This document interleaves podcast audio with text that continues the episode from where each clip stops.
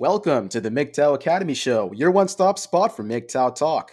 Everyone, it's my honor to welcome you to episode one of season three. By the time this podcast has been released to all platforms, it would have been at least three years since I uploaded my first video to YouTube, which was June 15th, 2017. And here I am after 100,000 total impressions, over 1,000 YouTube subscribers, and over 3,000 Twitter followers strong and counting, surrounded by amazing people. It's an honor and a blessing to be with you guys. And speaking of honor, I am also honored to be with a very special guest on the show to help me kick off season three. I'm here with the legendary Mike Rosa of Anabolic Aliens. Mike, how are you doing? I'm doing great. I'm very happy to be on the show. Thanks for having me. Anytime. I mean, I'm glad to have you on. So, anyways, Mike, one of the themes for season three of the show is to expand on the concept of building that mind and body. Who could be a better expert at that than Mike Rosa? And of course, we will have listeners who are from the alien community, so people who know Mike from before, listeners who have been with my show, and some people who don't know either of us. So I'd like to first start off the show by sharing my story with anabolic aliens, giving my personal testimony as to why I recommend anabolic aliens so much, and then have Mike expand a tad bit on who he is, what he does, and then throughout the show, we will be covering all sorts of topics and then giving you, the listener, actionable steps to take because you are the end goal when it comes to creating this podcast. So get comfortable and stay tuned. We will also be incorporating fitness related questions that my followers on Twitter have mentioned into the questions uh, in our podcast today. So special thanks to Dirk V, Fallow Camigo, Drake69, Isaac MT89, and the Orthodox Caveman for asking their questions. Also, for the Alien family, I love you guys, by the way. Y'all are awesome. We'll be having a Q&A with Mike, so we can also get to know Mike on a more personal level. Yeah, he's done a Q&A before, but hey, why not do one again? So that will also include all the goofy, silly questions just for fun. And I have a feeling that this will be a great podcast. Don't you agree, Mike? Hell yeah, I'm pumped. All right, well, let's do it. So, enough about that. Let me quickly give you guys my testimony of Anabolic Aliens and why I trust them more than any other fitness brand out there. So, I've been with I've been working out with Anabolic Aliens. I think just about as long as MGTOW Academy. So that started back in 2017. That was when I started MGTOW Academy.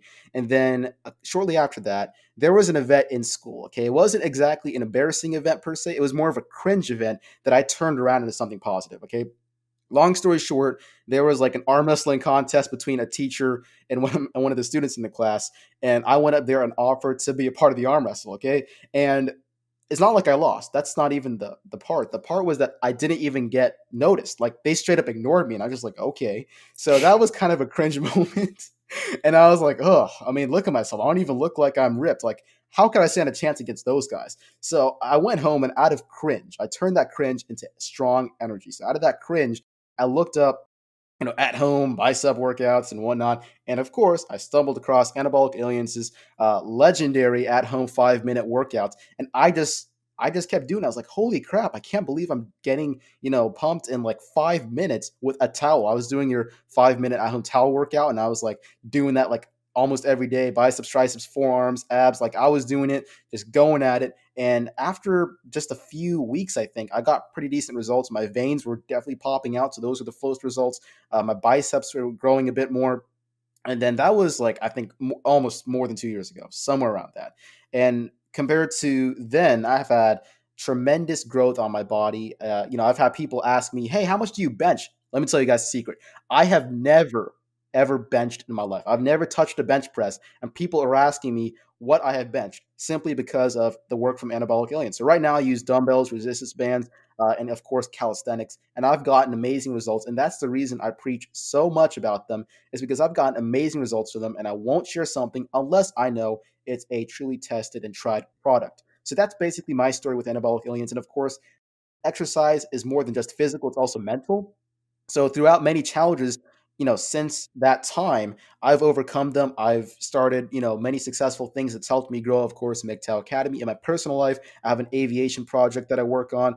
Uh, so there's also that. There's lots of things I've been doing in Anabolic Aliens definitely is a key part of me growing up simply because of the tremendous mental and physical effect it has had on me. So, that, my friends, is the reason why I speak so highly of them. And if you follow me on Twitter, you might notice that I frequently retweet their stuff and reply to it. And that's because I mean it. I'm not getting paid anything for this. In fact, I feel like I'm repaying Anabolic Aliens for all the work that they've done. So, that's basically my story with them. And of course, Anabolic Aliens is really special because, uh, well, honestly, it's just a great community. There's tons of great folks in the comment section uh, who I love to interact with.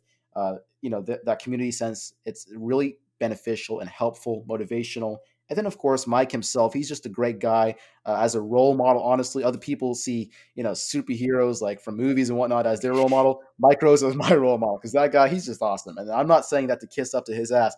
I mean that I've been watching that guy almost every single day for like two years now. And I mean it when I say that. So that's the reason I speak so highly of Anabolic Aliens. And I just love their workouts. It's insane.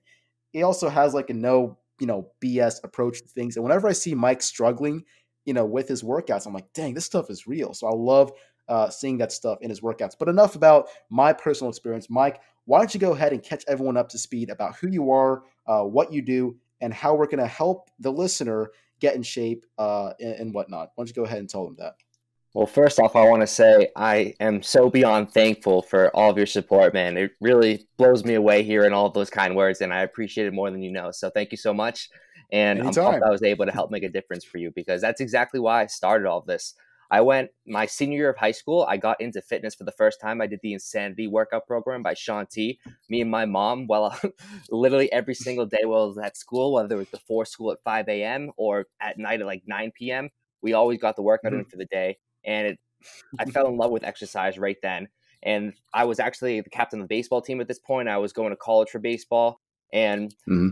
it was actually a very interesting time because my love for sports turned more into the love for gym because it became more of a game of self improvement for me.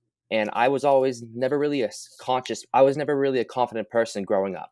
So that kind of insecurity helped me fuel who I am today because it's helped me find a purpose and that purpose was help was bettering who I was as a person mentally and physically and that's exactly what I found through fitness.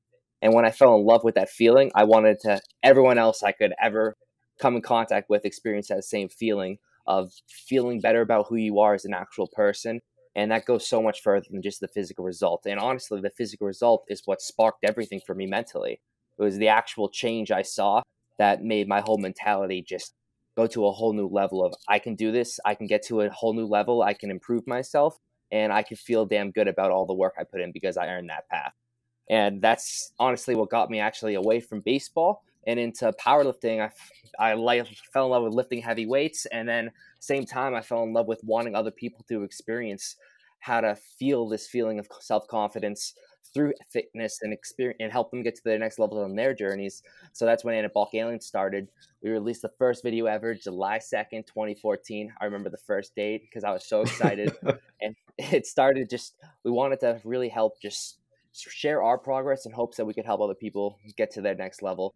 And then it turned into I came up with that five minute intense series, and it's what really sparked all the people coming to Anabolic Aliens because I was like, you know, what are the problems people are facing? And I was at gym for three hours a day when I was a senior in high school and training for powerlifting, and I realized not a lot of people have the time to do that. I had a hard time finding a gym partner because that was just unrealistic for people who didn't love fitness like I did. So I realized there's a niche that people need to get filled and it's that they don't have the equipment they don't have the time they don't have the confidence to bring themselves to the gym.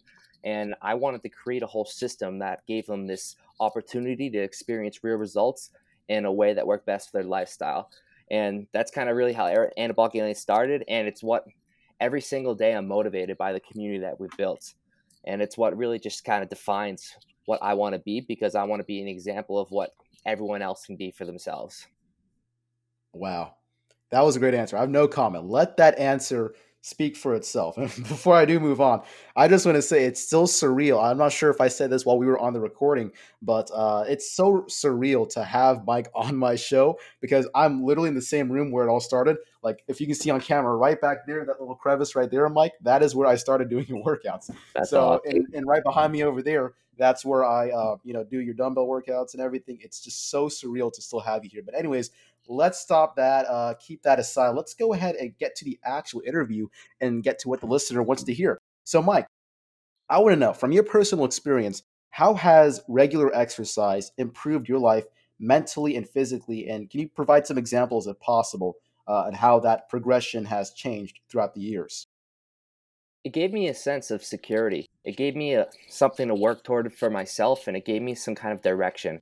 When things didn't feel right, when everything in life was feeling stressful, it was like working out made everything lose its stress, made everything feel okay. It made me feel like I can do something to make a difference. And whether it was just getting one more rep, getting more weight for the day, exercise helped me push myself physically, which helped strengthen me mentally and it helped me just center all of the negative energy that life can throw at you and turn it into positive energy. Mm-hmm. I like that. It's like a weird form of meditation in its own form. You're just doing your own thing. You're focusing your mind on one thing. I like the way you put that into words. Great answer. All right, Mike. So going against the crowd, that's something that's you know easier said than done. And I'm sure you may have felt that way sometimes whenever you're doing your own thing with anabolic aliens. That's something that not many people do you know, starting a YouTube channel and making a living off that essentially. So, you know, the concept of going against the crowd, how has that been in your experience? And what do you want to share with the listener about that? I wanted to say you just have to go for it. One of the biggest things that can really just hold you back is not putting yourself out there because you're caring too much about what other people think. And the realism is quality is subjective.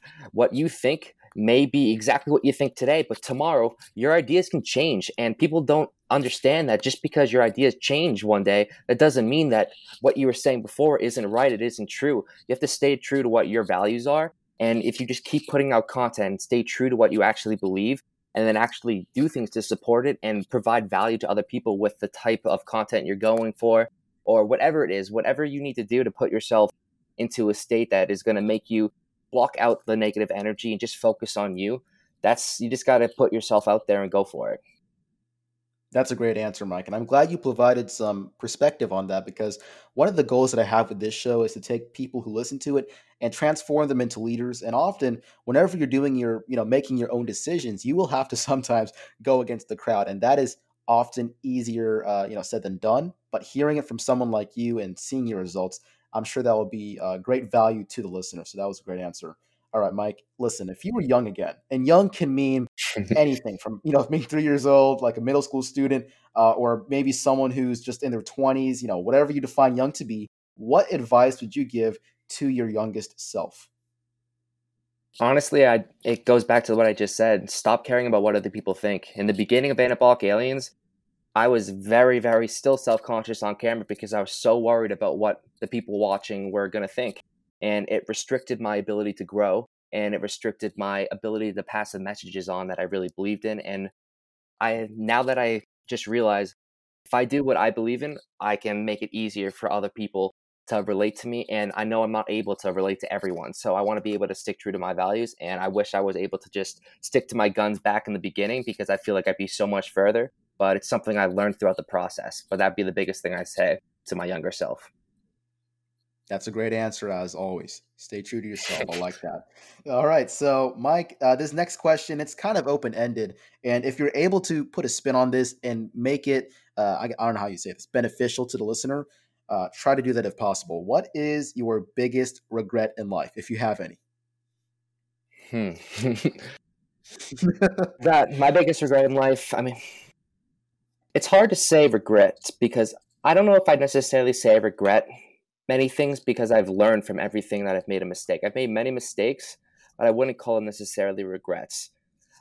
If I had to pick a, a regret, I used to get in trouble a lot when I was a younger kid, and I regret every second I made my parents worry about what I was doing how, and how I was handling my life, and I hated having my parents worry about me. So my biggest regret is causing my parents unneeded stress when I was growing up.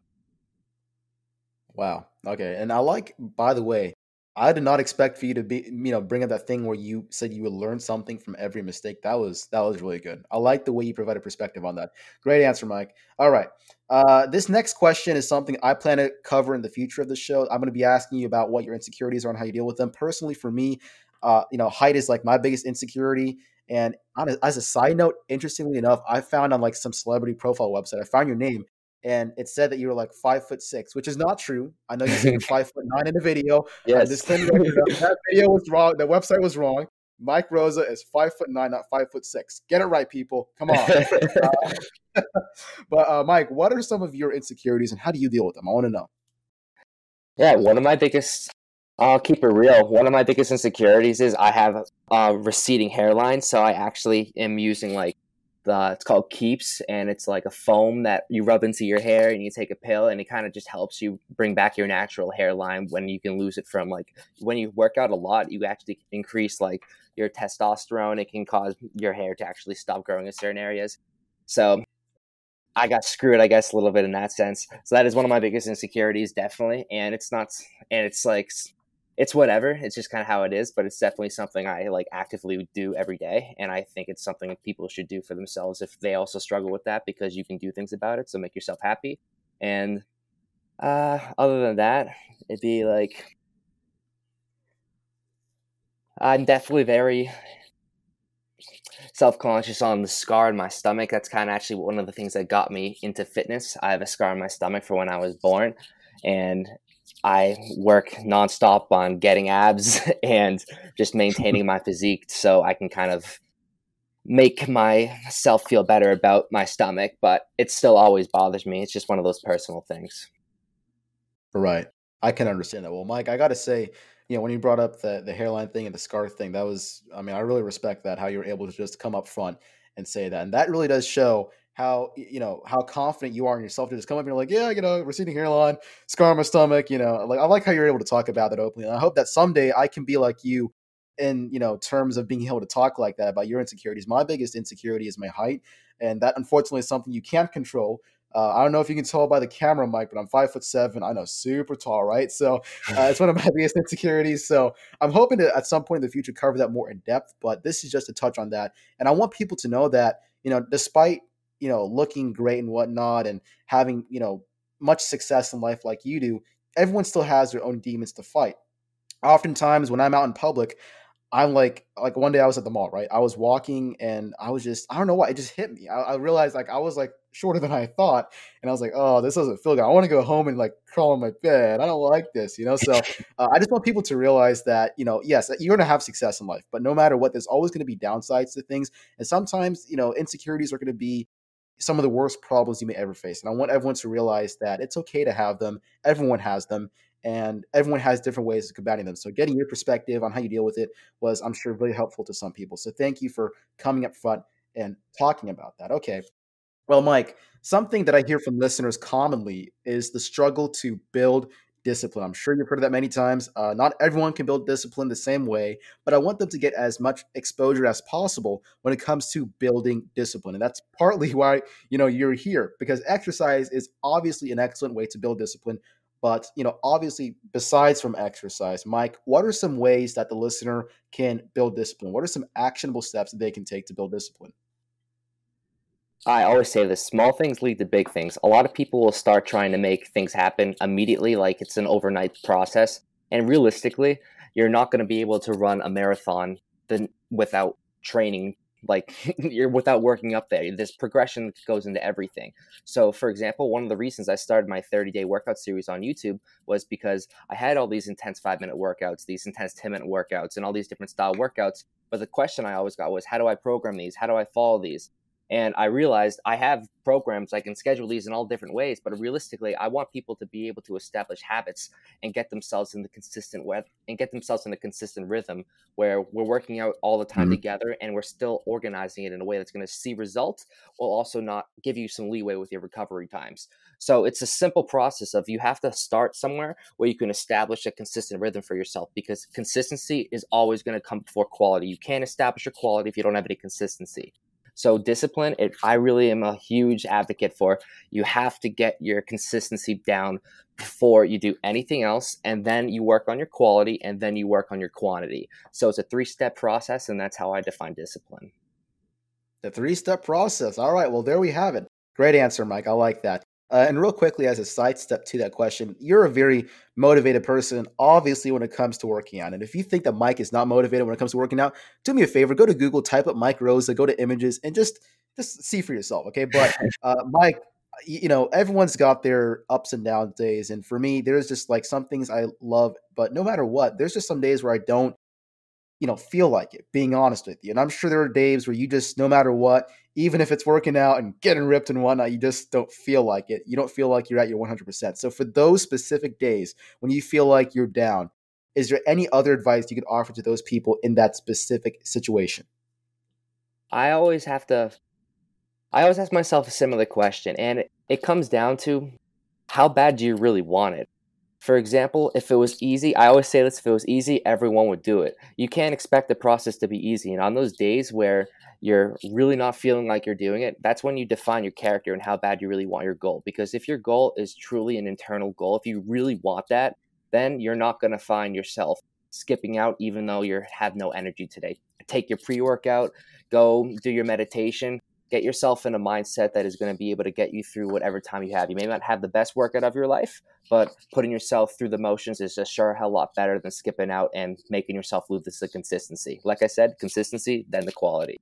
So that's what I'd say for there. Find yourself the motivation because you can do it. So stop making excuses for yourself. That's right. No excuses. Remember that. And I also like how you just said, uh, how badly do you want it? Because before we had, you know, talk, this is actually a first time talking, but before we had talk, that's actually something I always ask myself, like, how badly do I want this? So it's really cool how we just have that same mentality. I, I find that amazing. And real quickly, when you talked about, uh, what was it? If it was easy, not everyone would be doing it or something like that. I actually used that uh, as a picture for my aviation project. We had like a presentation about motivation, one, and I like put up a picture with your quote and your name was next to that. So you just reminded me of that. So awesome. uh, yeah, you're a great source, by the way, for motivation. Everyone check out Mike Rosa. He's got great motivational stuff uh, to check out. All right. So, anyways, uh, moving on. That was a great response, by the way. Hopefully, people can uh, learn something beneficial from that. All right. So, your mind and body, they're separate. I get that. But they're also united at the same time. So, like, if one suffers, the other one suffers, right? If one improves, the other one improves. So, I want everyone who's listening right now uh, to just place high value on both their mind and body. It's not like you exercise 24/7 and pay no attention to, you know, your mental problems or you don't pay attention to your body but focus completely on your mind. You have to have balance with both. And obviously, Mike, one of your favorite ways to, you know, maintain or improve your mental health is through exercise. But, you know, besides exercise, what are your favorite ways to just build your mind? I like to learn honestly.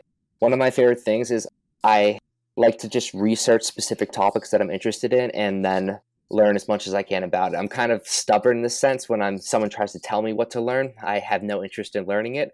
But when it's something I'm actually interested in, I'll go into every single article I can find and educate myself on the topic. So I always really like expanding myself on topics and kind of exploring all new different types of ones. I just have to be the one who determines which topic that's going to be for some reason. But um I also like to I love my um what are they called? Aroma diffuser, the essential oils. That's something I have going on in my room constantly. And I actually swear I notice a difference when I don't have them running. So it may be a little more mental than physical or whatever, but I love having my my essential oils going on. And then I also always make a point to do like two walks a day just to completely clear my head. I put my phone down. That's one of my new things in the last like six months, and it's been game changing because I'm on my phone, social medias all the time. So seeing that, just your phone all the time, that screen, got to just get your eyes off it for a little bit. And then I force myself to read, and I hate reading. So I try to force myself to do things I don't like to do and like read an actual book, meaning just like some kind of something that gets my head into something that's not just like knowledge, something to expand my creativity, just kind of think outside the box. So I always make sure I do a little bit of that as well. Wow, that was a good take. And I like how you also talked about just like trying something new or trying something to expand your mind. Like that's something I've recently been getting into as well. Like even though I don't want to go into maritime stuff, I got my boating license because you can probably do that oh, yeah. for free and I'll show you how to do that if you were if you're interested. So I got that done. I'm looking into like learning about carpentry and plumbing and just general household stuff. So that's actually a, a similarity we have. How about that? So uh, yeah, that's a great uh, point that you made. And on the note of you, you know, liking to do things that you're kind of uncomfortable with, which is probably connected to getting outside of your comfort zone, and I completely understand that. What's have you ever specifically tried things like you know cold showers, the Wim Hof method, you know things like that? Have you ever tried that? I haven't done the Wim Hof method, no, but I have done the um. I do cold showers like every day. I normally start my day off actually with a cold shower, and then I normally after a workout I normally do the warm shower. I know it kind of wakes me up more so and gets the day going for me with a cold shower, and then I kind of just like relaxing out with a hot shower. But there's definitely a lot more benefits with cold showers. What is the other method? Can you explain that one?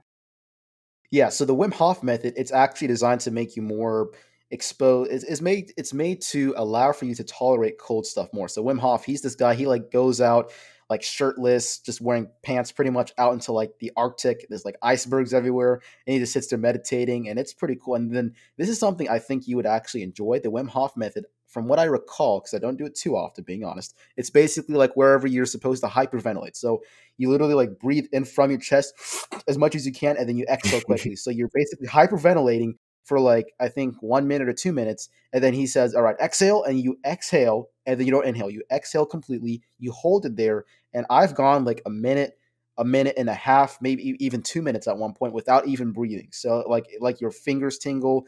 You know, it's like some weird uh, physical science stuff that's honestly somewhat boring to me, but it feels amazing. it's kind of cool and it's fun, and I'm sure you like that. So that's basically got to do with just it's a form of meditation building that mind and of course that can connect to helping you with cold shower tolerance a lot more uh, so that's what that pretty much is and there's an app out there a bunch of free resources to check out so you know i'll like send you some links if you need them man dope hell yeah i always like new learning new techniques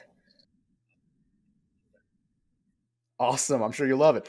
All right, cool. And then, um, okay, so that's pretty cool. So, Mike, let's say that somebody is listening to this podcast right now and they're feeling super motivated. Like, oh boy, they're talking about cold showers and exercising. Oh, I'm so motivated, right? Everyone's got that face. So let's say they're feeling super motivated to start exercising on a regular, and that's that's the word regular, regular, consistent routine. So, Mike, how can they start exercising without any body equipment for free at home with anabolic aliens or maybe even exercise. So, what muscle groups would you recommend them uh, to get started on? What are some mistakes to avoid, rules of thumb, and anything else you want to mention? From the start, make sure you're training every single muscle group. I would not recommend any one muscle group, but make sure you're training completely symmetrically. You want to train every single muscle group, especially evenly in the beginning, so you're building symmetrically from the start. That's really important. And when people don't do that, that's when they develop asymmetries right from the beginning, and then they're going to have to fix them two years down the road. When they find out they have them, they probably don't even know during their training. And all of a sudden, their right arm is an inch bigger than their left. And those are things we want to avoid right from the start. So what you can do for free workouts is YouTube. I have literally hundreds of free workouts on my YouTube channel, and then my app Exerprise also can generate free workouts. It's whatever you have available to whatever equipment you have, or zero equipment at all. You can generate unlimited free workouts in Exerprise. And also on my YouTube channel, like I said, has a ton of options. And like, and also when you're actually forming your kind of program, like I said, you just want to make sure you're training all of the main muscle groups. So think about that as your chest, your back, your shoulders, your triceps, your biceps. Then I would also incorporate like forearms, and then we'll go down to lower body. Oh, and also your abs, and then obliques, and then low legs, and then whenever you're talking legs, I always separate them the quads, hamstrings, glutes, and calves. So that you literally want to make sure you're doing some form of exercise for every single one of those muscle groups. And you're going to want to make sure that you're spacing out those muscle groups so you don't train the same muscle group without resting at least 24 hours in between and you want you want to make sure you're training smart and safe and you also want to have some form of progression with your programming. So if you do eight reps this week next rep next week try 10 reps. Always push yourself to get to the next level.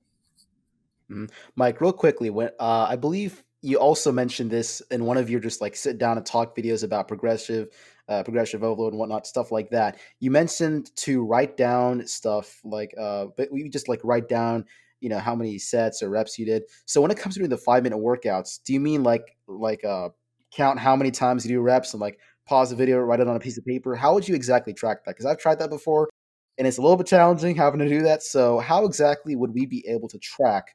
Uh, you know, with the five minute workout routines, because that stuff is like constant. Like there's not much time for writing that down. So mm-hmm. how can we work with that?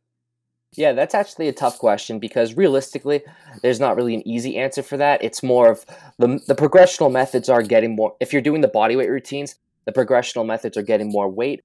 I mean, getting more reps, body weight, getting more reps, or limiting excess rest. So realistically, the only way you can truly determine that perfectly is if you have to log it down. So you would try your best to remember as like I wouldn't log them mid workout because you'd be taking away from the workout which is the problem. So at the end, you try to remember how many reps you got, which may not be possible. And if that's the case and you're really focusing on dialing in on the exact amount of reps you're getting, then I would do one straight minute, do a quick pause, write it down, and then go to the next one and keep it up that way, just so you can actually have a, a a number to actually look at. But realistically, if you're pushing, the point is, I always say for my intense workouts, and this is something that I feel like is so misunderstood, and it's that the reason they're for all experience levels is you can always get to the next level for yourself.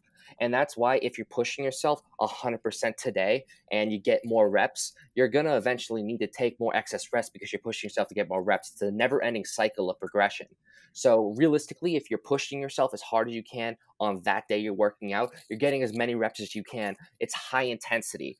That way, you're going to progress no matter what, even if you're not necessarily able to keep track of specific numbers, because every single time you're doing that workout, you're pushing yourself at that 100%.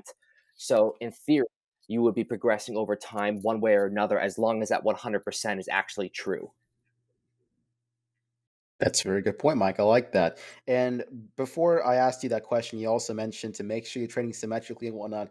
Uh, yeah, definitely make sure you're doing that. Also, make sure whenever this is something I specifically had an issue with at first, I kind of had an imbalance between my bicep and my tricep. So I was focusing so much on my bicep. But when you think about it, the tricep is like literally two thirds of your arm. Mm-hmm. And when I was like walking in the hallways, I would notice my arm is just like, it looks like I naturally have like distal bicep tendonitis, which I have, you know, I get that more often than I like to be honest, but it like my arms are naturally bending up. So thankfully, I was able to fix that. But make sure you guys, like Mike said, to train, you know, with everything balanced. And then another problem is my back, which is what I'm currently working on with your 30 day, with your uh, 30 day back program. Uh-huh, see that? Uh, yeah. So I'm doing a 30 day back program uh, because like whenever I do like bicep workouts, like I think it's like the close grip hammer curl. Whenever the bicep, uh, the dumbbells are right in front of you, I feel extra strain on my back. I'm like, oh, I haven't trained my back. I got to get to that next, you know. So make sure, as Mike said, you train everything equally. And trust me from experience, you want to train everything equally. So that's a very great explanation, Mike. We appreciate that. Um, and just an FYI, guys, Mike's YouTube channel, his website, that will be linked uh, in the description for you guys to check out. Also, remember his app, Exerprise, it is a free download in the App and Play Store. That will also be linked down below for you guys to check out. And also, as a side note, that was so weird to say because I'm so used to hearing you say that, like download the app and Play Store, and I just said that. That is like such a surreal moment. Okay. Anyways, moving on. moving on. I'm sure we have some people who are listening to this that are considering embarking on high risk, high reward endeavors. You know, maybe becoming an entrepreneur, going off the grid, becoming an expat, investing lots of money into a hobby, launching themselves in a space. I don't know, whatever. Just a big challenge that they're facing that they may not be too sure of themselves, or that seems like a very daunting task. So, Mike, you may know a thing about uh, this subject. So, what advice would you like to offer to those people? I'm a huge advocate for taking chances and also having security behind those chances. So, what I mean is, if you're really believing in what you're doing, then you're unstoppable. You have to truly, though, believe in your mission. Otherwise, the amount of time you have to put in to the actual reward that you want to see isn't going to be put in. You have to believe in your cause, you have to have passion behind your mission, and you have to have a fire to keep that burning along the ride. Because, especially if it's an entrepreneur, if you're trying to build some kind of hobby into something that's making a lot of income, you need to put in a lot of time, and a lot of that time is going to be unpaid in the beginning. It's going to be absolutely chaotic, and you have to be able to actually invest yourself, not just your time. You actually invest yourself. A lot. It's so hard to take your head off of what you believe in and what you're actually going for if you're like actually pushing as hard as you can. Like for me, trying to relax is very hard because all I can think about is how I'm going to get myself to that next level. And it's the same thing. If you actually care about what you're doing and believe in what you're trying to accomplish and how you're trying to get there and what your stake is in it, then go for it and just make sure you're able to survive along the way. You don't have to live all royalty. I don't care what I have at all right now. I barely take any money myself because I put it back all into building this business because it's what I believe in. So it's really how much do you believe in yourself? Wow, that's a good answer, Mike. I like that. And I'm sure, of course, as always, people will find that helpful. All right. And going uh, to build on with the stuff of chasing your dreams and whatnot, you're evidently going to have some people who are against your dreams, naysayers, doubters of your dreams. And I personally want to talk about this in the future because uh, I've always wanted to be a commercial pilot. And from my background, I'm from Bangladesh. And uh, you might hear the stereotype that, you know, people from my country, their parents want them to be, you know, doctors, lawyers, engineers, whatever. That stereotype, it's kind of true. Let's be honest. So my parents never, unfortunately, wanted me to be a pilot.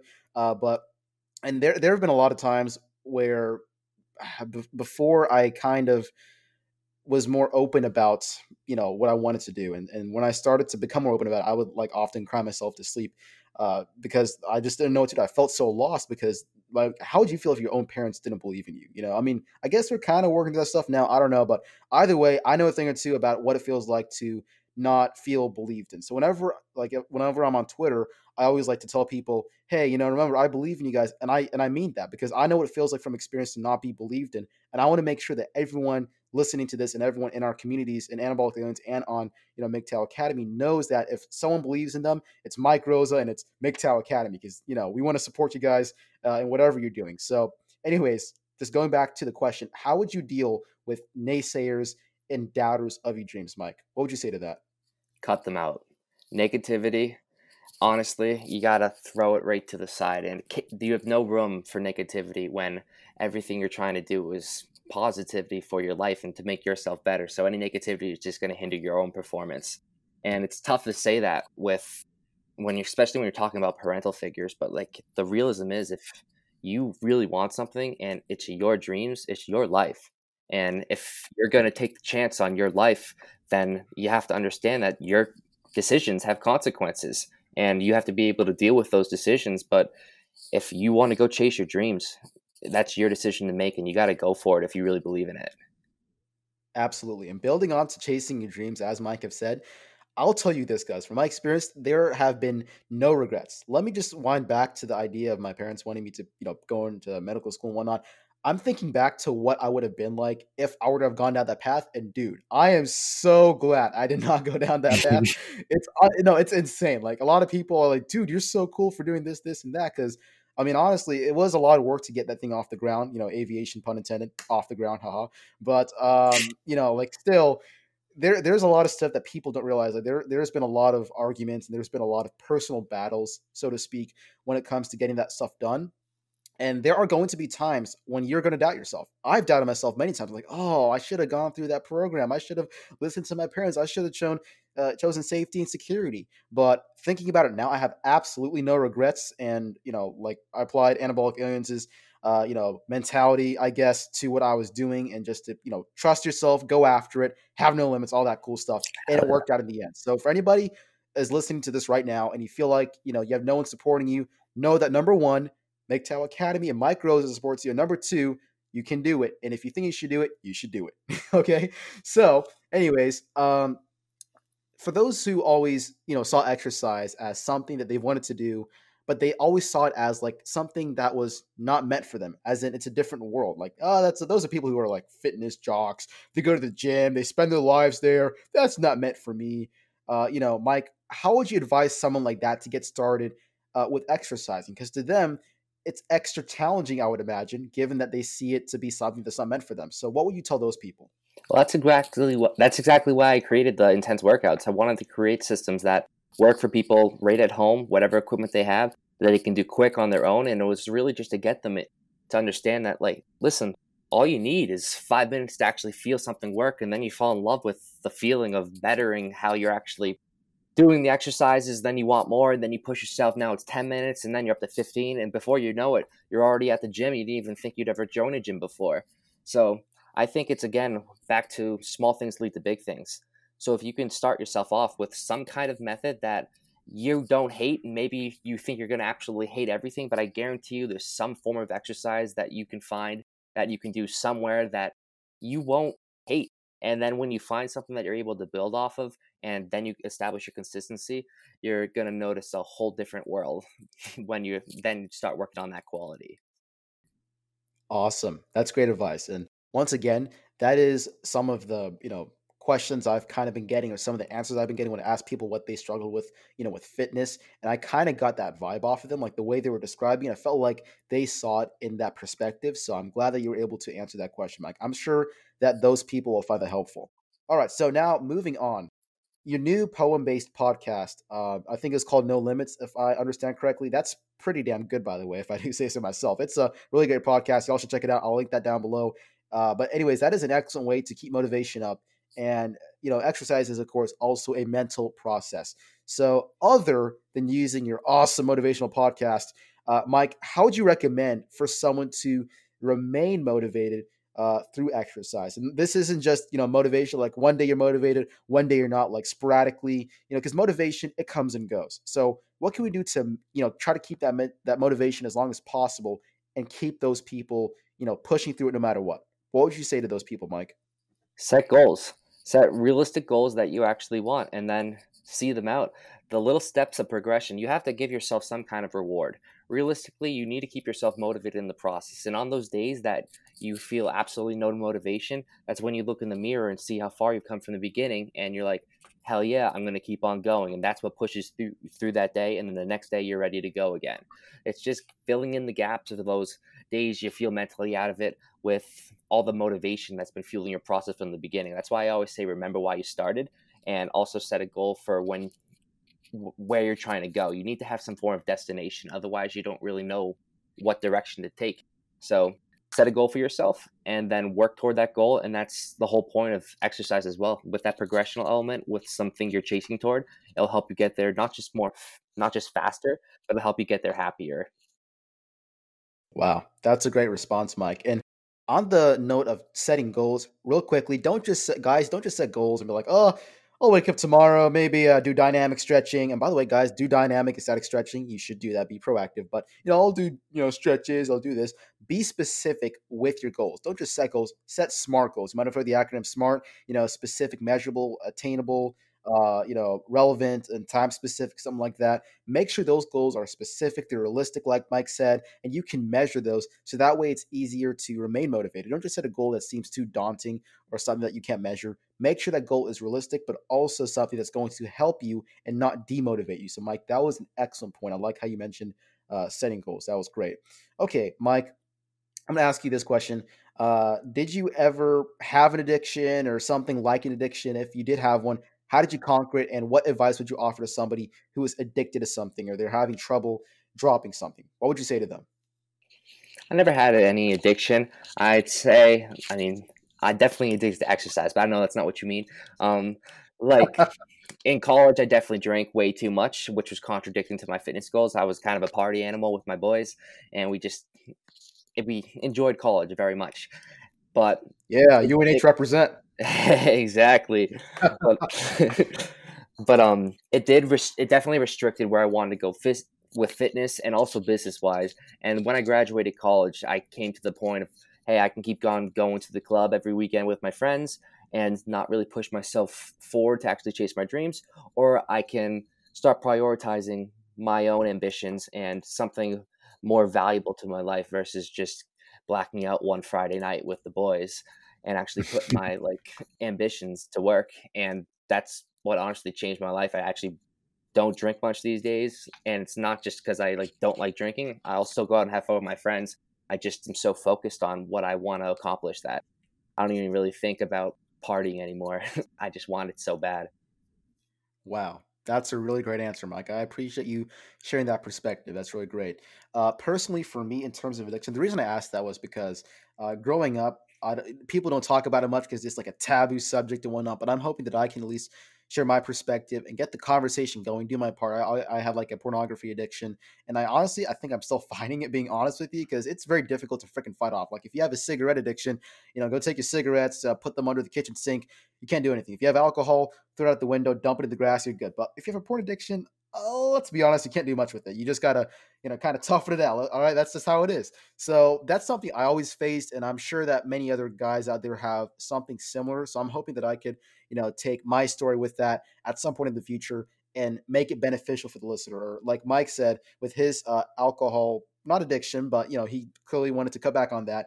Uh, you know, cutting back on that and seeing how beneficial it was. I'm hoping that that can provide some value. So I just wanted to touch on that a little bit in our podcast today. So Great response, Mike. Thank you for sharing that. Okay. Uh, Mike, what is your worst bad habit? So, like, I don't know what that might be. Like, I don't know, social media, you know, you, you, you surf on your phone too much. What's your worst bad habit? And how are you doing in terms of progressing against that habit? And what could you share with us? My worst bad habit, I definitely actually would say, is in judge in judging people. And what I mean is, I'm a, I give people too many chances, and I've been getting screwed over multiple times in the past. Meaning, I want it, I want to please everyone who comes into like my life, into my like business realm. I'm talking business sense, and I mean what I'm trying to say is basically, I'm not. I haven't been the best judge of character because I've seen people. I want to see them in the best light, and then I've gotten I've gotten kind of screwed over without having a better judge of character. So I guess what I'm trying to do is be more cautious and how I'm starting people working with me, how I'm starting doing things with companies, how I'm I'm just being very secure before I make decisions because I'm definitely I'd say I guess kind of goes into that a bad habit is I am impulsive.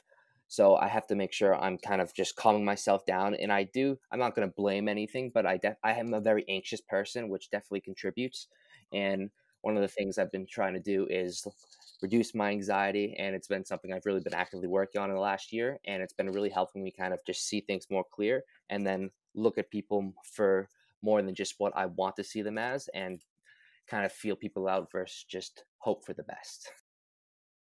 That's a great response, Mike. Um, so for me, bad habits. The reason I wanted to ask that once again was because everyone has bad habits, and I don't want people to feel guilty for having, you know, bad habits. Like, oh, you know, I eat sugar too much because that's my thing. Consuming too much sugar, especially at nighttime, that's my bad habit. All right. So everyone's got their bad habit, and remember, guys, that we're not going to be perfect. You know, Mike's not perfect. I'm not perfect. You're not perfect, but we can still do our best with everything. So trying to identify those negative habits can greatly improve your life because you can actively work against that like Mike has been doing, like, you know, working against his anxiety. So Mike, on the note of anxiety, real quickly, I believe I may or may not may have not asked this uh, a while ago. I just want to make sure. Have you ever like tried out meditation? Like, what, was your experience with that type of stuff? You know, with meditation. I mean, I don't really do like a a real form of meditation. I more just do my active stretching and then just do mindful breathing exercises, then go on my walks that's more of my form of meditation. I would love to learn more about some the stuff you were talking about earlier and kind of get more actually into it. But I just need to find ways to clear my head, and that's really what helps me just kind of whatever I can do to get myself out of my head because that's the crazy place. So mm-hmm. Okay, I can understand that. Yeah. So with meditation, Mike, I'm not sure how much experience you have with this. And of course, for the listener who might be curious about it, I'll share my experience with it real briefly. Meditation, it's simply the process of observing your mind. I mean, like I do meditation and my mind's running for the majority of the time, and that's fine the whole concept with it is that you want to catch yourself whenever you're slipping. So for me, if my thoughts, like my mind runs off when I'm supposed to be doing, you know, reading a book or doing work, I catch, I notice I'm catching myself more often. like, oh, you know, MGTOW Academy, you're going off topic. So for you, if you suffer from anxiety, you might notice yourself getting anxious during meditation, if that does happen. And then during social situations, you'll catch yourself more easily you know getting anxiety. You'll be more mindful more observant of yourself. Mm-hmm. so that's the whole process with it. So even if you're not good at it don't do it frequently. I don't do it all the time but i still recommend you try it every now and then just to observe yourself because you will learn a lot just from simply sitting still you know breathing being mindful. So i recommend you guys give that a shot but mike that was a great response. Okay. So mike distractions they're everywhere in our society okay? And if you want to succeed uh you know towards whatever you're working towards you know for you anabolic aliens and whatnot uh whatever it may be you have to have almost tunnel vision like focus on what you're working towards. So mike what are some distractions that mess with you specifically? How do you counter those distractions? And what are some actionable steps you could give to the listener as to how to counter those distractions? One of my biggest distractions is people constantly coming into the picture and getting your mind off what you're focusing on, whether it's a phone call, whether it's your friend asking you to hang out, whether it's whatever's going on, basically, whenever just interrupts your thought process and gets your head out of what you're doing, that is a huge distraction. And what I do to actually combat that is I lock myself in my room or I go to a coffee shop, put my headphones, because I actually like to have background sound. I need like a TV, I need music, I need something in the background, but I can't be having people interrupt me. That's what completely screws me up. So when I have a day of filming, if I'm doing work before and then I have to go film, it is so hard to get back to doing work. So that's why I have to kind of prioritize myself to kind of just sit through a working process and kind of schedule in a specific time frame where I know I'm I can grind. I don't have phone calls, I don't have anything scheduled. This is work time. So I kind of have to train myself to focus and I have to train myself to focus on the times that I actually schedule for that focus. That's a great response. And with us being in quarantine, you know, if you don't have a schedule, you will likely be forced to start a schedule if you want your life to have, you know, some resemblance of normalcy as if that ever exists anymore. But hey, anyways, that's a great response in regards to having, you know, set time like, hey, this is the time to work. I like how you put that into words, and I think I find it helpful. And of course, I'm sure the listener will also find that helpful. Great answer, Mike. Okay, so Mike, uh, this is kind of an open ended and personal question. What was the worst day of your life, and how specifically did you bounce back from that worst day? The worst day of my life. Deep hmm. question, huh? Yeah. The worst day of my life.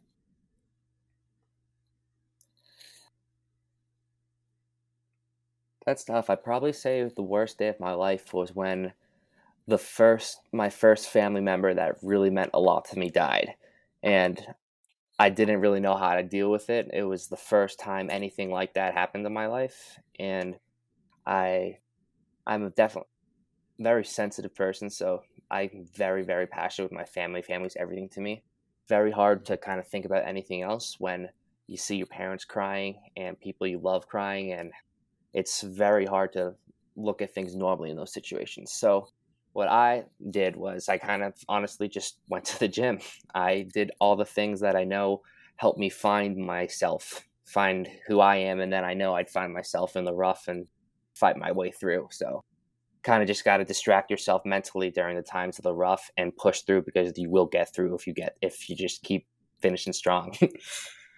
Wow. Well, I like that response, Mike, and it's very humbling. I'm sorry to hear about your loss, but I'm sure you're able to handle it uh, better now as time has passed. Time and acceptance is what heals. So I'm hoping that you've recovered from that, obviously, and you're doing much better. So I'm glad to hear about that. Uh, you know, personally, for me, I haven't thankfully had any deaths recently, but it was a close call. My my grandma had like like freaking two heart attacks in like since like February and March. So everyone's like life has been on the decline since like March because that's when quarantine started. For me, it's been on the decline ever since like late February. So I'm like, aha, I'm early to the party, you know? So uh, that's kind of that's what it's been like for me. But I legit thought that she was going to die and it scared the hell out of me because like I, am not prepared for that. And like you, Mike, I'm a very emotional person. Like, uh, like unfortunately, you know, emotional guys aren't portrayed as they should be. You know, guys aren't exactly, you know, who show their emotion aren't exactly praised. You know, like in my family, it's just kind of sad seeing how whenever I'm crying over things, like I had a mental breakdown uh, because of social isolation. I'm a very extroverted person. And I'm talking, I'm crying my eyes out. Like I just can't handle the mental stress of being away from my friends. They mean the world to me. Just like you, you know, your family means the world to you. My friends are not friends; they're family. There is no, for me, there is no such thing as friends. They're either my family or not, because I, I ha- they're that close to me. You know, mm-hmm. we have connections that are that close. So it was very difficult for me, and um, you know, being open about your emotions, I highly respect that. And like you said, finding something to stick to and just think like kind of stick through the mental toughness. I like the way you worded that. So we we're all going through different things right now. Uh, you know, we may have someone listening to this who's having maybe their worst day of their life, and this may be the thing they needed to hear. So, Mike, I'm glad that you were able to provide uh, that perspective. We we we definitely appreciate that. So, all right, Mike, can you name the most influential person in your life and why that person is the most influential person to you? Definitely my dad. And I mean, I wish I could say my dad and my mom at the same time, but I'll say my dad because I, he just does everything he can to better the family. Everything he does is to support other people over himself, and meaning my sister, my mom, and me. And it just is something I've seen from day one and something I want to do for my kids. I want to do for my family, and I want to be able to give back to my parents for all the support they've given me. So that's definitely the most influential person I have in my life because from the very start of everything I want to do, it's to make them proud. Wow, that's that's really cool, Mike. Also, from what I've understood before, uh, your dad was like a high school coach or whatever. I saw you on the Pintelli's podcast with Nick Drosso, so I, I, was paying attention. I did my homework. Your dad was a high school coach or something. You y'all were talking about how they can't, uh, you know, like the suicides, those exercises they make student athletes do. They can't do that anymore. I remember that specifically. So your dad was a high school coach, uh, and I remember in that video specifically, you mentioned that early in your life you you know hung out with the wrong crowd. We'll touch on that later. But you mentioned that you wanted to be a criminal defense lawyer to help people, and then you got into fitness when you did the insanity program with your mother. So, do you think your dad had any effect being a high school coach in terms of getting into fitness? So my dad wasn't the actual high school coach. He was the coach of my growing up teams, like the town teams, and then also the uh, the summer team, the leagues that we were doing, like that the what are they called, like AAU teams. So my dad oh, was the okay, coach yeah. of those, yeah. And yeah, okay. He he always motivated me to in the sport realm. He was never a lifter himself. I don't actually think he he doesn't go to the gym once to this day. so it's actually pretty funny. I've kind of taken a whole different role in like the sports industry, I guess, into like the more like gym sense, where my dad was always on. My dad was the captain of the baseball and soccer team at Holy Cross. Hmm. Okay. Well, that's pretty cool. I'm glad to hear that, Mike. That you have someone like your dad that you can look up to. I'm glad to hear that, man. All right. Well, Mike, this isn't also just an open-ended question, and this is your platform, dude. This is where you can talk. If there's, you know, do you have like anything that's like, you know, no one seems to talk about? I guess it could be anything. I don't care if it's political, non-political, just like the most random thing in the freaking world. This is your platform, dude. So, is there anything that you want to talk about that no one seems to talk about, but you find it like you know strange and specific, and you just want to talk about it? Do you have anything you want to say? Ah, uh, man, I I freaking love talking about aliens, dude. I think we're about. I'm serious though. Aliens. I'm telling you, something crazy is going to happen in the next like hundred years, and we're just going to expand with some new kind of tech. It's going to reach a new kind of planet, and then we're all of a sudden going to be chilling with the aliens. Oh. That is so cool, dude. Did you see that UFO video that the Navy like like uh unclassified, declassified? I think it was like a few weeks ago. Did you see that? Yeah, I've been following. They released that like a year ago, and they they, they released that to just lower the tension about COVID. They like the timing mm-hmm. was so crazy, but that that that picture and all of those cases have been going on for years, and the government just keeps it under wraps. I'm into that stuff. Do you think? Okay, Mike. Here's a really quick theory that I have about aliens. Since we're talking about it, do you think they come from the ocean? Because the way that I see it is that the majority of our oceans are unexplored, and a lot of UFO sightings happen over the ocean. So that's my theory behind that. Do you think they come from the ocean, or where do you think they come from? I think they come from the ocean. I think they come from a whole nother ocean, a whole nother planet. I think they're literally everywhere, okay. man. I mean, what we don't know. I mean, everyone has to see mm-hmm. things to believe things, but the realism is we're never going to see everything. So just depends on what you think's out there. And eventually, we know for a fact there's definitely other forms of life out there, and we're finding new things all the time as ourselves. We are not. There's no way we are so stubborn and to think that we know everything when the universe is so massive, you know? yo, yo, that's so cool. I can see an alien right now. Wait, oh, wait, no, that's just Mike Rosa. Never mind. I'm sorry. Oh, Mike right Rosa, here. never mind. yeah, anabolic aliens, yo. So is that like how you got the name? Is that how anabolic aliens got called anabolic aliens? Is that what the name came from? More so, it's just like something to be different. We didn't want to just be another fitness channel. We wanted to have fun with it and really just enjoy like I took the spiel as like gains out of this world. That's kind of really what I turned into to keep it fun. But in the beginning, it was just like a play on words actually with steroids because everyone thinks like anabolic means steroids, but anabolic actually means grow to build. So we want to do like anabolic aliens, like I'm an alien to steroids. I don't take steroids as a little play on words. And then also it was just like, again, to have a name that stood out that wasn't just your normal fitness channel but then it's really turned into the whole community vibe and then gains out of this world. wow. Well, that's pretty cool. You know, I'm sorry. I just find it so. I'm not. I'm not trying to be mean, but I just find it funny that like out of all the things you chose aliens, and your name is anabolic aliens. That's so cool, dude. I love that. That is so freaking awesome. I'm sure the people from the anabolic aliens family is gonna love that. That's gonna be awesome. That's gonna be so cool. Okay, Mo- Mike, growing up as a kid, did you ever expect to be an entrepreneur with anabolic aliens? Because I remember, you know, as I said before, you unfortunately hung out with the wrong crowd because you know you lack self confidence and all that sort of stuff, and you wanted to help people who didn't have anyone else helping them, and you wanted to become a criminal defense lawyer uh, and all that sort of stuff. At that point in time, could you even envision yourself becoming an entrepreneur in general, or doing something related to fitness? You know, what do you think about that? I had no idea at that point, honestly. And the reason I didn't know was because everything changed when I did the insanity program with my mom. That is literally what changed everything in my entire life. I fell in love with fitness, and that's when I knew I needed to do something in this industry. And I fell in love with that time after I already decided what I was going to go to college for, and that was the lawyer thing. And then realistically, it was like, what exactly can you do with fitness? And then my parents made me go to college because of a backup plan, but I wanted to pursue my own thing. And I was always the kid who hated to be in the classroom and had to do my own thing anyway. So I was like, eventually it just kind of came as a no brainer. It's like, you know what? I'm going to turn this passion into a business.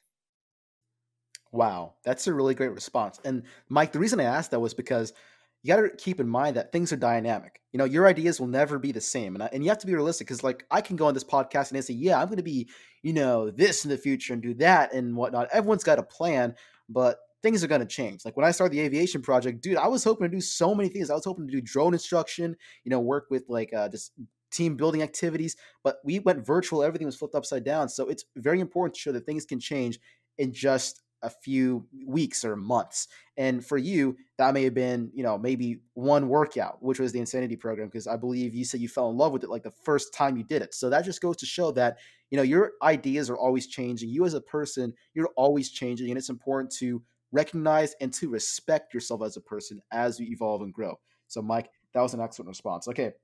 Well, Mike, there are people who are leaders they're followers in life, right? You got those different groups of people. That's the way I see it. And as I've stated earlier, the goal with the show, uh, the MGTOW Academy show, is to allow for men to free themselves from whatever may endanger them enslave them, whatever, and get them to become independent leaders in their area of expertise. So for me, my areas of expertise are aviation, you know, men specific issues. That's something I, I felt passionate about because I always felt like mental health and the male suicide epidemic was something no one ever talked about, but I wanted to help those guys out. So that's why I'm kind of here. You know, so that's my area of, you know, passion, expertise, and whatnot. For you, it's exercise, teaching fitness, helping people in general to achieve their goals.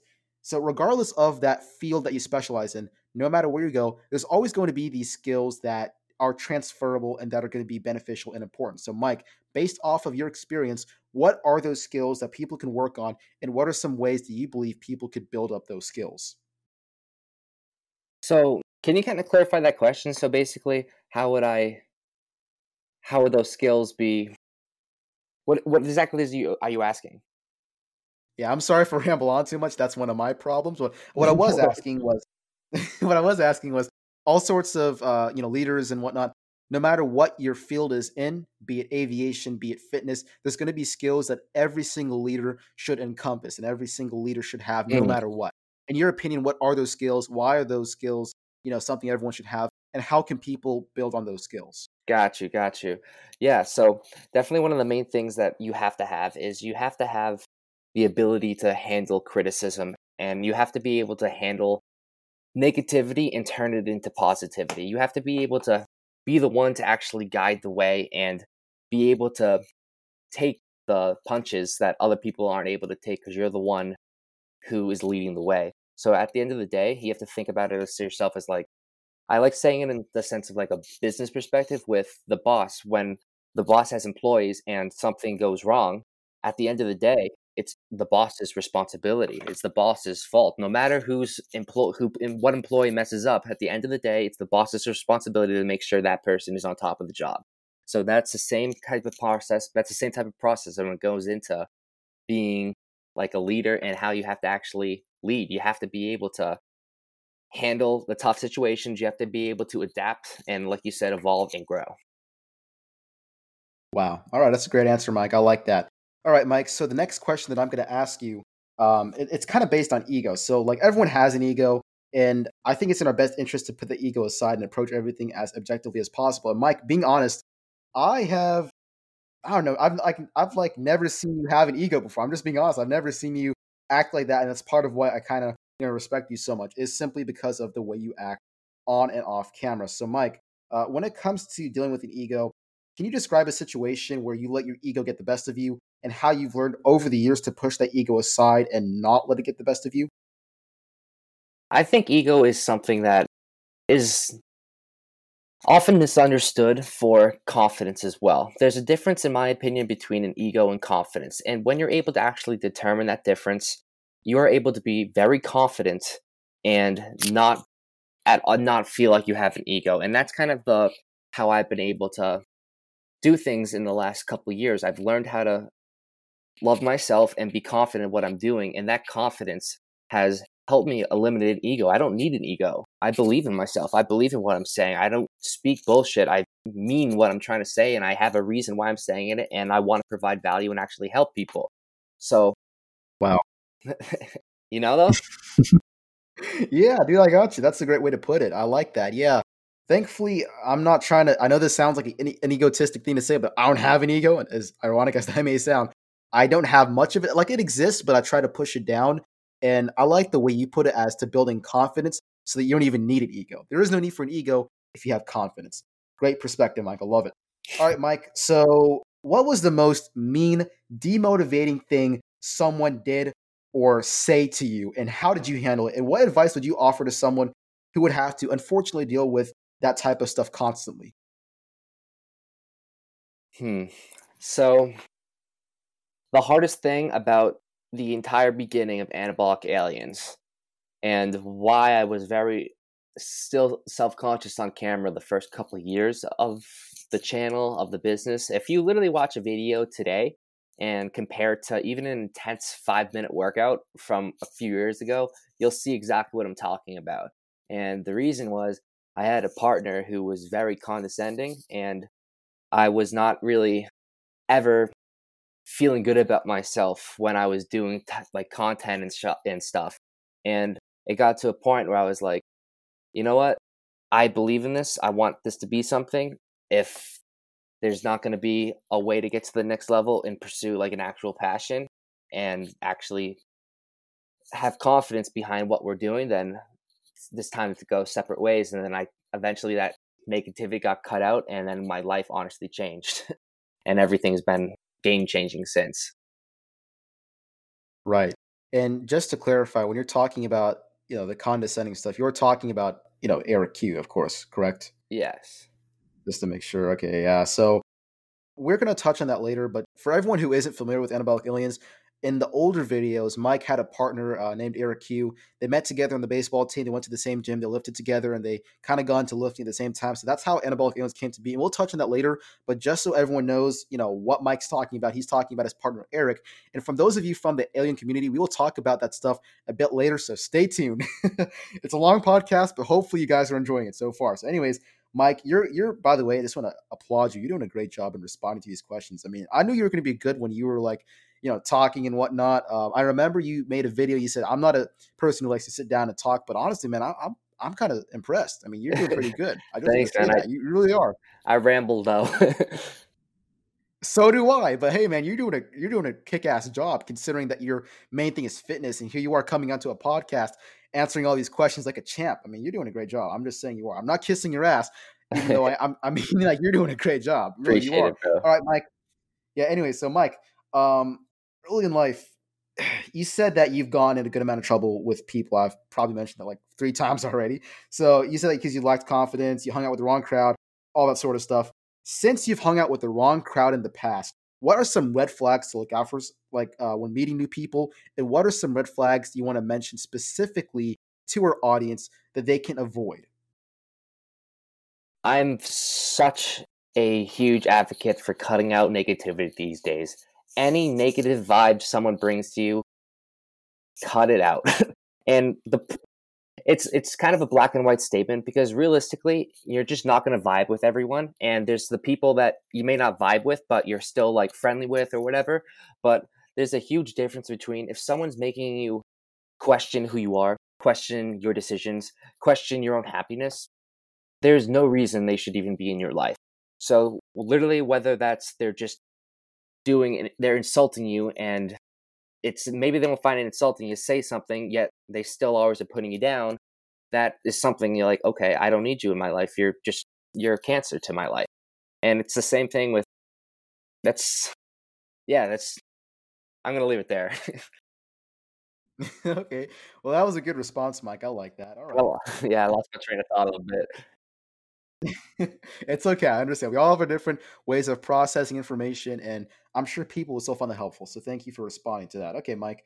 Um, something that I used to think before uh, watching one of your videos where you like kind of sat down. It was like a 45 minute video, I believe, where you explained how you built up anabolic aliens, which is very helpful, by the way. Those videos you make, like static dynamic stretching, sitting down and talking and, and whatnot, they don't get many views, but honestly, I think those are some of the most valuable videos you can ever make because, you know, when it comes to fitness, people don't expect the academic part of sitting down and understanding things from a science point of view or just sitting down and like talking about things. So, by the way, I commend you for making those videos. They're awesome and I love them. So keep them coming. But in those in one of those videos, you mentioned about having balance. And the way you put it, it resonated with me, man. All right. So like what I used to think in order to be successful previously was that you had to work 24 7, 365, not have any free time, any fun time. I kid you not, one time I was like, okay, here's a new promise. I am not going to watch any movies, no sugar food, no junk food, no free time, probably no music, and uh, I'll work 24 7. Yeah, that should work. Okay, well, come on. Surprise, it did not work. Uh, anyways, those are some false you know misconceptions i kind of picked up from the hustle culture that we commonly see today on instagram twitter you know we see that hustle culture all the time and you know i know that you're all about finding balance and working you know for that weekend to you know let loose have you know fun with your friends at a party and whatnot and you know maybe even eat junk food as long as you you know of course track it. No limits except for when you're eating junk food right? So uh, no limits except for junk food right? So anyways getting back to the idea of finding balance uh, between work and fun it really struck with me and i wanted to just touch on that. Could you please elaborate on that to the listener about the importance of finding work and balance? Because i feel that often people might see the hustle culture and they might like be like oh I have, to, I have to work you know all the time like this guy does or that guy does in order to be successful and i think that's not exactly true and i think that those are some misconceptions that are being sold and that in some way shape and form it can be toxic to people. So could you please elaborate on what you mean by balance? Well i think one of the main misconceptions with what you just said is that a lot of those people who are working 24 7, a lot of them love what they do. So it's not work to them, which is definitely something to consider. But when I say balance, it's like you have to be able to have a sense of your own happiness along with your work, especially if your work isn't something you're truly passionate about. Like if you just have a normal nine to five job and you're just kind of like the, you're just working to make a living and do your thing, you know, that's something you still have to make you always have to make time for yourself. You always have to make sure you have some kind of mental balance some mental freedom and that's going to allow you to just be able to get through your days with a lot a lot happier of a sense of mind because when we just are in a rhythm of doing the same monotonous thing and not having any sense of just self creativity and self exploration that we fall dead to the just the systems of the daily life. And there's so much more that life can offer if you just take the time to actually appreciate some of your own time and maximize it to just to explore your own life journey because there's so many different ways that you can see what's going on just try new things. Damn that was a hell of a good answer. I like that mike. Okay uh so i like how you talked about all the stuff you said. I can't pick i can't pick out anything specific. That was a really great answer. I like that mike. So one thing i wanted to kind of touch on i was just thinking about it as you were making your points is kind of taking a break. You kind of talked in that for a bit, you know, taking a break for some stuff. There's always going to be things you love, but sometimes, just for the sake of your mental health, you need to take a break and just have a you day where you get you get to you know let loose. You get to watch movies, eat a little bit of junk food, and and just like let yourself have a break day because you know you deserve it, right? So when do you think it's that point, should I say, that you should take that break day? What are the signs that you should be taking that break day from your experience? when it start when it stops becoming as fun when you start losing fun when you start taking away the actual enjoyment of the process that's when you're starting to risk the sustainability of it you have to be able to enjoy the process to make it one that's going to endure mm. that was a really simple answer but i love how you say something like when it stops being fun you hear that all the time but the way you explained it really worked out and i'm sure that it's going to resonate with the listener really well so i'm just saying whenever you explain things like that it's really helpful because you always hear stuff like, yeah, if it stops being fun, then don't do it. But when you actually take the time to explain it and put it into context, it is so much more helpful to me and also to the other people. So thank you, by the way, for providing that perspective. Uh, okay. Well, Mike, that was pretty much the uh, more in-depth questions that I was going to ask. So you were doing a great job, by the way, as I've said. And now for the alien family out there, we're going to get to the questions that the anabolic alien fans want to hear. Uh, so they're probably like dead tired, like, come on, it's been going on for over an hour. What are you guys going to get to the question? so, guys, it's finally time for it's finally time for those questions. So, let's go ahead and dive right into this. So, Mike, at what point did you realize that anabolic aliens could become your career, and how did you react to it at that point in time? When my five minute workout series started to go viral, and all of this attention started coming to the channel, and then money started coming in, brand deals started coming in, and then the actual attention of where I could put my own creations and ideas into just opened up a whole new world of opportunity for me. And that's when I realized, you know what, this is what I want. This is what I'm going to go after. Wow. And also, if it's um okay to ask, how much uh you know moolah do you exactly get from YouTube? Just curious to know. YouTube, YouTube's like um YouTube could make six figures off a year. Six figures a year? Six figures off YouTube. Holy shit. Holy shit, this guy's stuck. Okay, well, good answer, Mike. Glad to know you're making it. Glad to know it's successful. Honestly, I thought it wouldn't be that much because I've heard about demonetization with YouTube, but you're in such a good spot because it's exercise. Like, unless you bleep out the like you just like say the f word, like oh, you like you're doing ab work or something. I think you should be good in terms of monetization. So that's that's fair, and I'm glad to hear you're you know making it rich off of YouTube. Congratulations, Mike.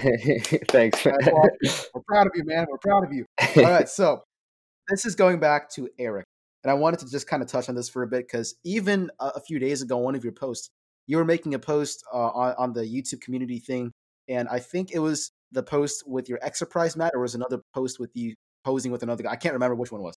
Anyways, someone was asking in the comments, um, you know, hey, what happened to your old partner Eric? Because you know, remember there are some people who are just coming to your channel. They saw videos from a couple years ago, and then they're immediately hopping over to your newer videos and not seeing Eric. So to make sure that everybody is on the same page, could you please elaborate more in depth? You know, like anything you want to say about Eric, what has happened with Eric, and just something you would like to share with everybody uh, with the experience, you know, with Eric. I guess if that's the best way to put it. It was more of a process of I wanted this. He didn't, and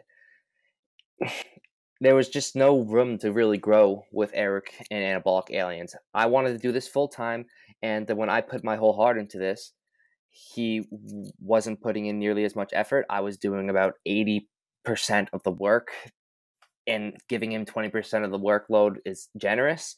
And it got to a point we kept having arguments about the workload. I'm like, dude, I'm doing all this. You're we're making 50%. This like we, something's got to change and then blah blah blah and then i came up with the idea for exerprise and then all of this and we were going back and forth for a while about just how much what we really wanted with the company and where we wanted to take it and i was like i want this to be a thing i want this to not be just a youtube channel i want to actually have a business i know we can do it and i want to put my whole heart into this and then i came up with the idea with exerprise which is my biggest money maker exerprise and the last thing Eric said to me was, "Yeah, good luck with the train wreck of your app." And that's when I was like, "Holy shit!" He said that. Yeah, he said that to you. Yeah, and oh, I didn't know that, man. And that was after I was, I was, I was helping him for years. Honestly, I was doing everything to carry the team, and I, I don't like saying, I don't love talking about this topic, but the realism is, I just learned that I was being restricted with being who I wanted to be as a person. I was always getting put down for how I did things, how I acted, how I was training, and it was just a never a good environment. And as soon as we separated ways, and it really came down to I wanted to pursue Anabolic Aliens and Exerprise, and he didn't. So I pursued it.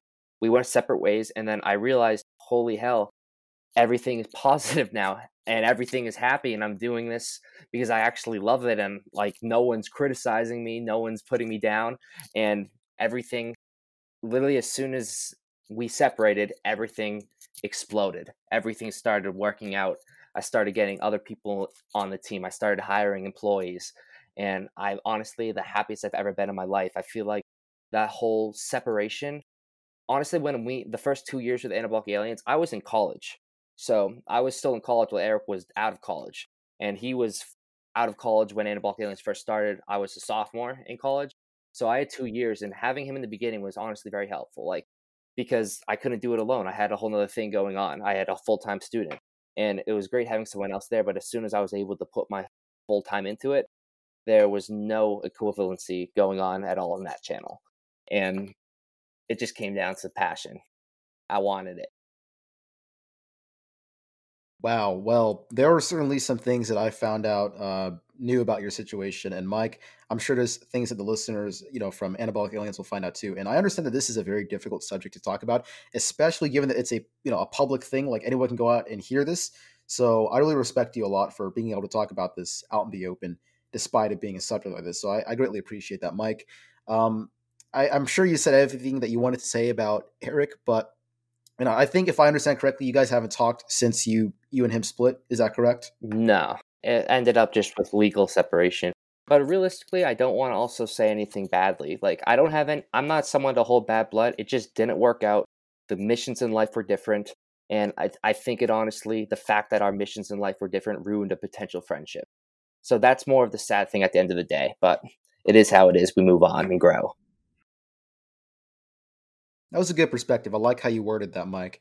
And um, again, I know this is a very difficult subject, so I apologize, but I'm going to ask you one more question real quickly. And it's just a, a question like if if you if Eric were listening to this right now, is there anything you'd like to say to Eric? I'm I'm just glad I believed in myself, man, because you never let me. Okay, well, that's an interesting take, Mike. I'm, I'm glad to hear that you're able to, uh, you know, believe in yourself and get after what you wanted to do. I can understand that sometimes it feels like, like I don't know, a weight has been lifted off your chest, so to speak. Whenever you're, you know, whenever that restriction has been taken off. So I understand that. Okay, well, thank you, Mike, for talking about that. I understand it's how difficult. It's a difficult subject, so I appreciate that. Moving forward, um, going back to anabolic aliens, you mentioned about hiring a team. At what point specifically did you feel that anabolic aliens was too big to manage alone by yourself? And that you needed a team. What point was that? When I wanted to take it more than just being an influencer. I didn't just want to be a YouTuber. I didn't just want to be someone on Instagram. I wanted to build a website. I wanted to build my app into an actual business. I wanted to build Anabolic Aliens into a company that could run eventually without me there.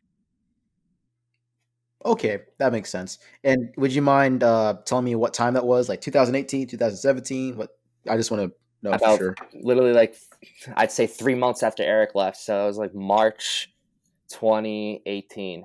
Yeah. Wow, you got those dates down, boy. I like it.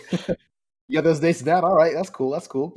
All right, so Mike, this is a personal question. Tell me what your most embarrassing gym moment was. My most embarrassing.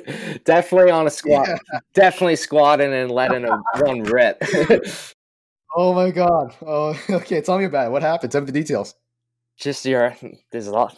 Gym's a great place for some great looking girls, and when you're on the squat rack after some Chipotle, it's a dangerous game you're playing. Oh, okay. I think I get what you're saying. All right, Mike. I got you. I got you. Okay. Well, actually, this is ne- the next question is kind of connected to the previous question, and it happens to me a lot. and um, I just want to make sure I'm not alone, and I'm sure it happens to other people. Do you fart during ab work? Actually, no. No. it's- How? Tell me. Dude, It's more because it's more leg work that does that, bro. When especially on like the leg press when you have no control. Oh my god, dude. I, I don't know how to say this without sounding weird, but I fart like hell whenever I'm doing ab work. I'm just like, I can't do it. You gotta squeeze your abs, not your ass. well, I end up squeezing my abs, but something else comes out, and I how to stop it. we gotta work on that mind muscle connection, bro. Oh, I can't control that. My let me tell you something. My ass got a mind of its own. I'll tell you that. All right, it's got a mind of its own. I can't control it. All right. Well, at least we touched on that subject. Got that out of the way. No, like no joke. I've always wondered how the hell does he not fart whenever he's doing his ab work? What's the secret, man? Do you like edit that stuff out or something? Like, okay, I trust you on that. I trust you on that. All right, cool. So, Mike, tell me what is something that the anabolic aliens community doesn't know about you, uh, but you still want to share? Like you've never ever shared this publicly before, but you want to share it. Is there anything you'd like to share? Uh, the no one knows.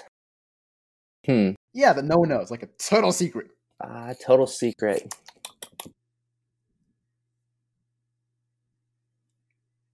Hmm. Oh, I gotta go. So, all right, let's hear it. Yeah, so I used to be absolutely terrified of spiders, and one of the one of the stories that got me actually terrified of spiders is that I was at a zoo party when I was in first grade, and Aww. and we basically we had like a bunch of animals, but then they brought a tarantula, and it was dope.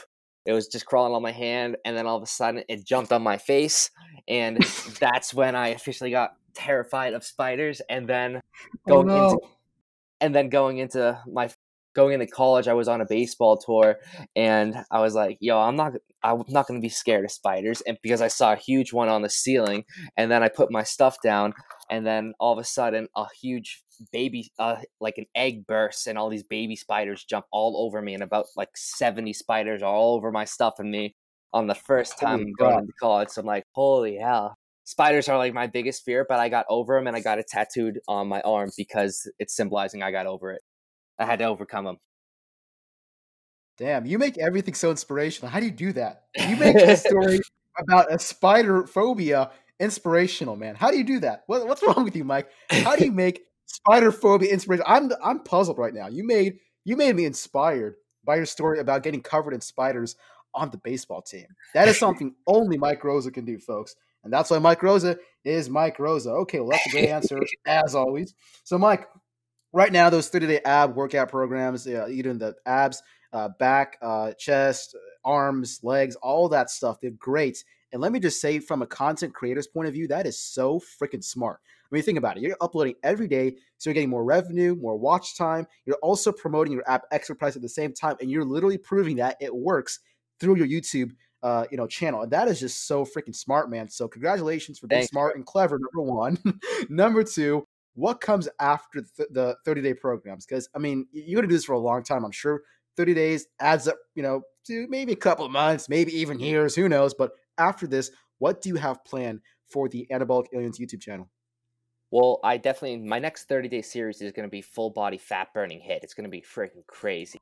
So that's going to be dope. Oh, dude, that is so cool. That is exactly what I was thinking of. Yes, Yup. yes, fat dude. burning. Hell yeah. Thank it's gonna be like my own. It's gonna be like my own insanity. I'm pumped to do it. If we're gonna shred body fat. Um, Frick yeah, let's do that, man. yeah, so that's gonna be next. But I want to do. A, there's so much content I want to do, and realistically, the idea of the 30 day series is awesome, and it's actually it was definitely one of my best business moves. But it is so hard to do because I edit my own videos, and I'm actually doing the workouts, and I'm releasing them every day, and I do it like real most of the time real time it's really hard to get ahead because i have to actually do the workouts so i can't actually do like 10 videos on a day or i die so it's i literally am grinding during these 30 day series and it's hard to do other types of content so i do want to take like a week or two or three weeks in between these series so i can do other types of content. And eventually when i do have kind of a longer break between uh, 30 day series i actually want to do like a tv show type of series like a netflix season for my anabolic show and i'll probably do like a my first ever physique competition or something to bring like a goal and goal of the whole season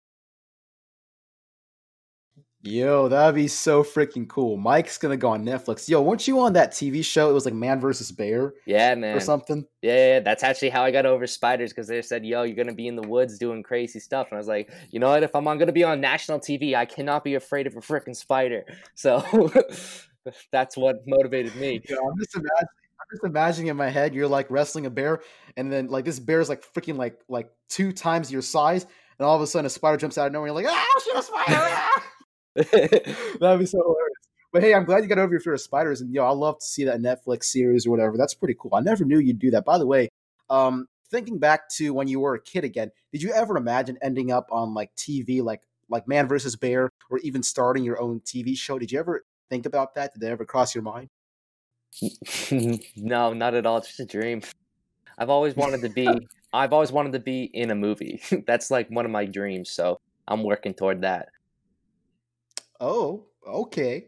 Well, I'm ready for the Anabolic Aliens movie. What, are you gonna call it? What would you call your movie if you had one? The Invasion of the Aliens. What would you call it?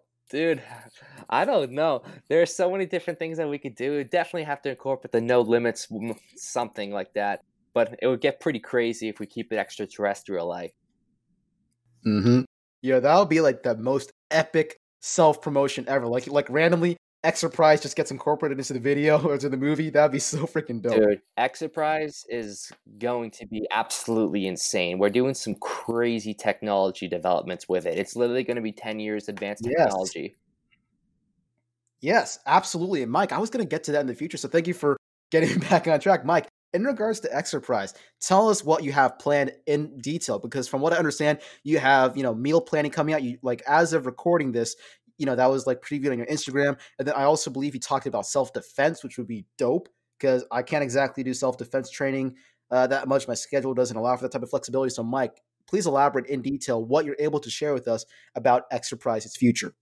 Yeah, so within the next few days, you will be seeing a whole meal prep generator that will be able to generate you a meal plan tailored to your calories and macros within seconds. And it's going to have hundreds of recipes, and you're going to be able to have actual like steps on how to actually make the recipes, all the macros and caloric caloric information, and then actual like ingredients, and then cooking time. And it's going to be absolutely insane. It's going to be so sick, and it's just the beginning of it and we're also going to be able to have you do it per allergen. So it's going to be really tailored specifically to your type of meals and your specific numbers to keep you nutritionally on track for your goals. And then we're going to be coming out with a self defense generator for Exerprise using Nick Drossos, a self defense expert in Montreal. We have a whole generator style for that. We'll be coming out with fitness rehab, which will include functional training, mobility type stuff, and basically to help you come back from injuries. And then There'll wow. also be trainer profiles, user profiles. We'll be creating a whole messaging platform for coach to client, and it's really going to be. And then we're also going to be incorporating this um, program generator, so it's going to be able to actually learn from your behaviors and then tell you, okay, you can do this next, you can do this next, and give you actually recommendations on how to follow progressive overload. So we want to take away the mental process, so you literally are just able to follow along and get the results.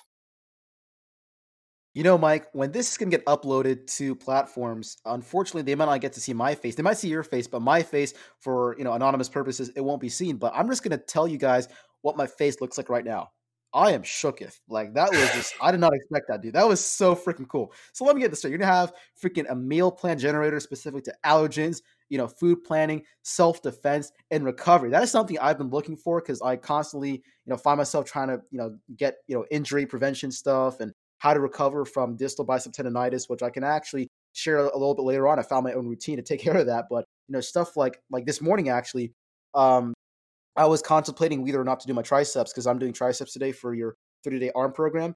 And uh, yesterday I was doing your HIIT Tabata cardio routine number six, and that involved doing like uh, wide mountain climbers and a bunch of stuff. And that basically uh, put a lot of strain on my left shoulder, and I wasn't sure whether or not I should exercise. So I was like, should I exercise? Should I not exercise? How do I recover from it? So long story short, I'm very fortunate to have my dad as a doctor, so he checked it. Out. He said I'm good. But in the future, also having the uh, app will be very, very helpful. So I'm glad you brought that up.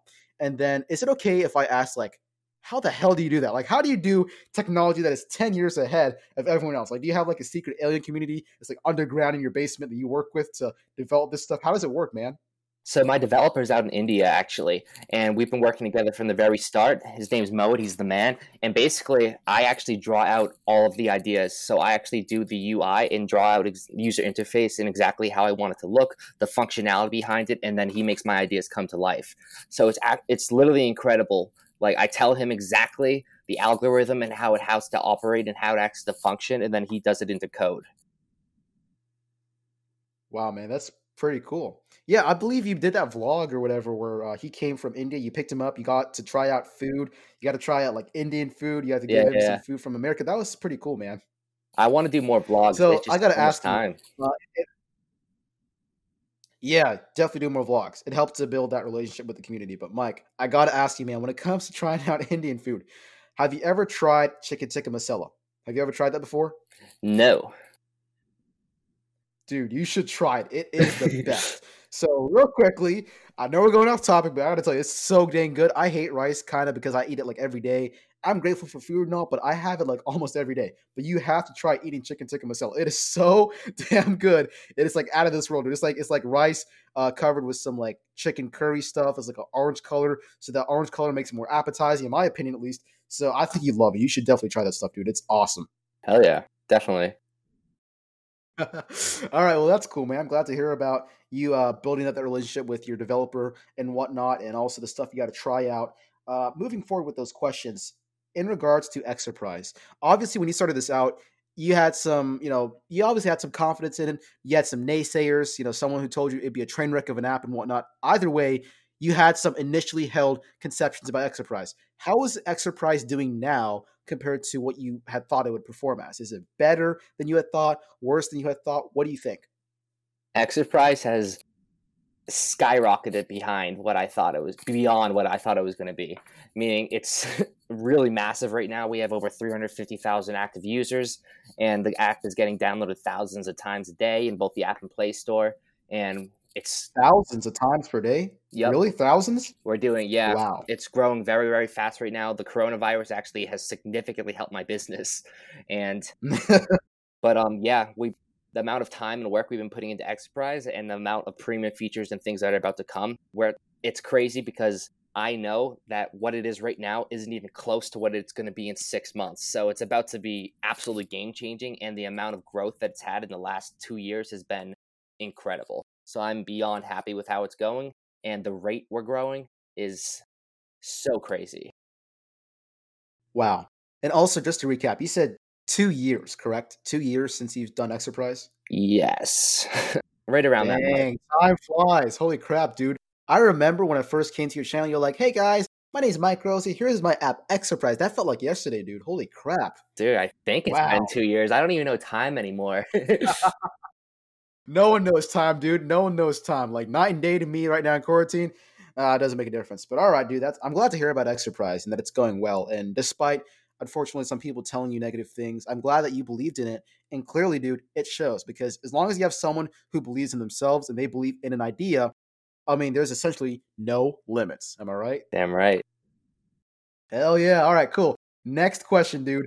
Uh, what are this is a silly question, but I always wanted to know what are the names of the intro and outro songs to your new videos on YouTube? I tried to ask you, like, hey Siri, what's the name of the song?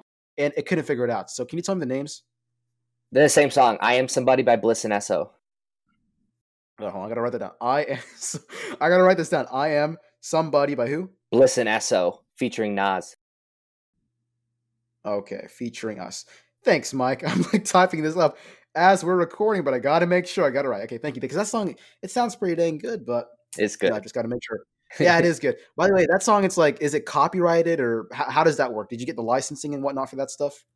That song, I it was like made on one of our generators so it's not the the reason you probably couldn't find it was because it's like the background version of the song it doesn't have the actual words in it oh okay so yeah, when you mean generator did you like use like an application for it like you like like is there an yeah, application made, you use for making the song made the intro on like an old generator back in the day.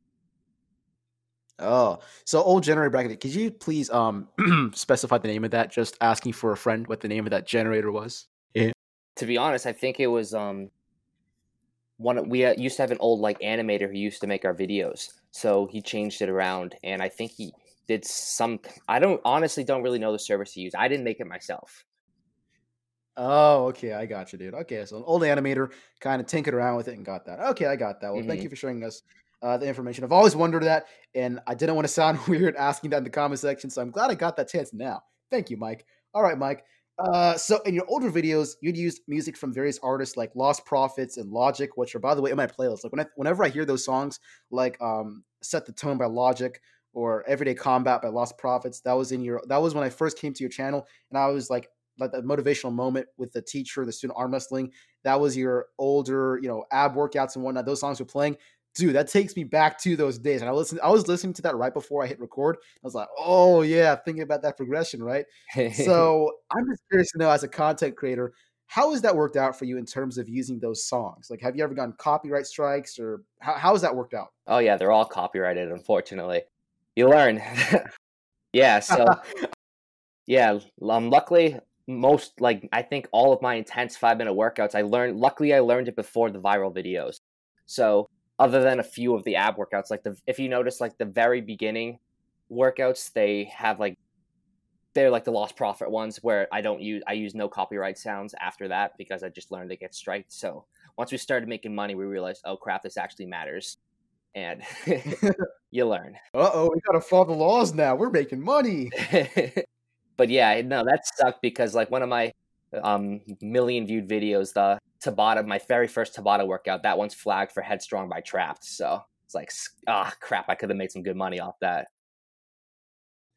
I understand that. Well, Mike, I'm just glad that you were able to at least catch your mistake before you got too much ahead of yourself. So at least we got that going for you, Mike. So, anyways, I- I've always wondered that. So now I know the truth.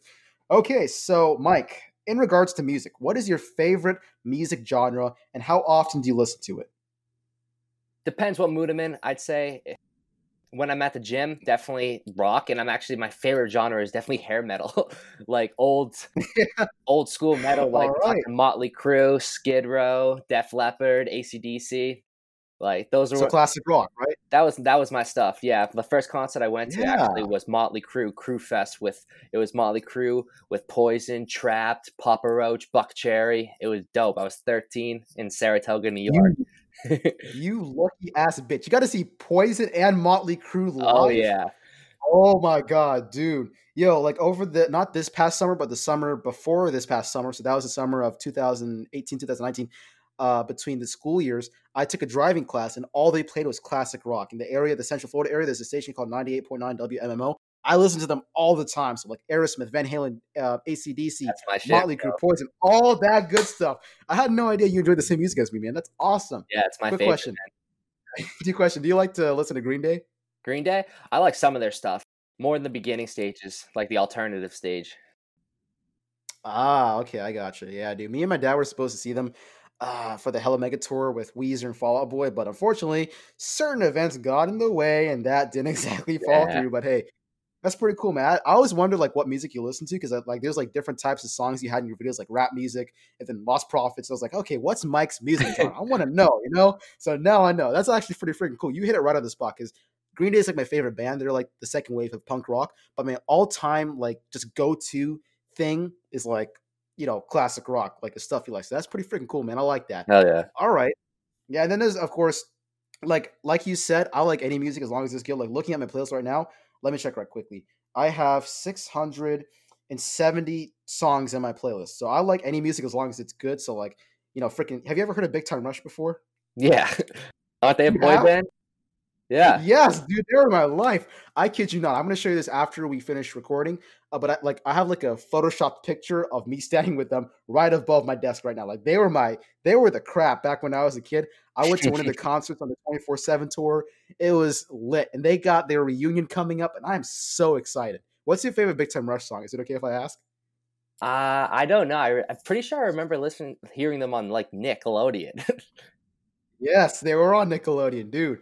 You got to check them out sometimes. It'll take you back. It'll take you back. But we'll talk about Big Time Rush later. I don't care. I don't think the listeners will care about Big Time Rush much. But I just wanted to ask you because I was curious. Okay, well, Mike, moving forward, um, I really loved your nutritional videos. Like, um, honestly, it was actually more that Eric did those, but it was still Anabolic Aliens, so that's what I meant. So those videos where we all sat down and y'all talked about, okay, should y'all do cold showers or hot showers? Should I drink coffee or should I drink tea? You know, stuff like that, just debatable content.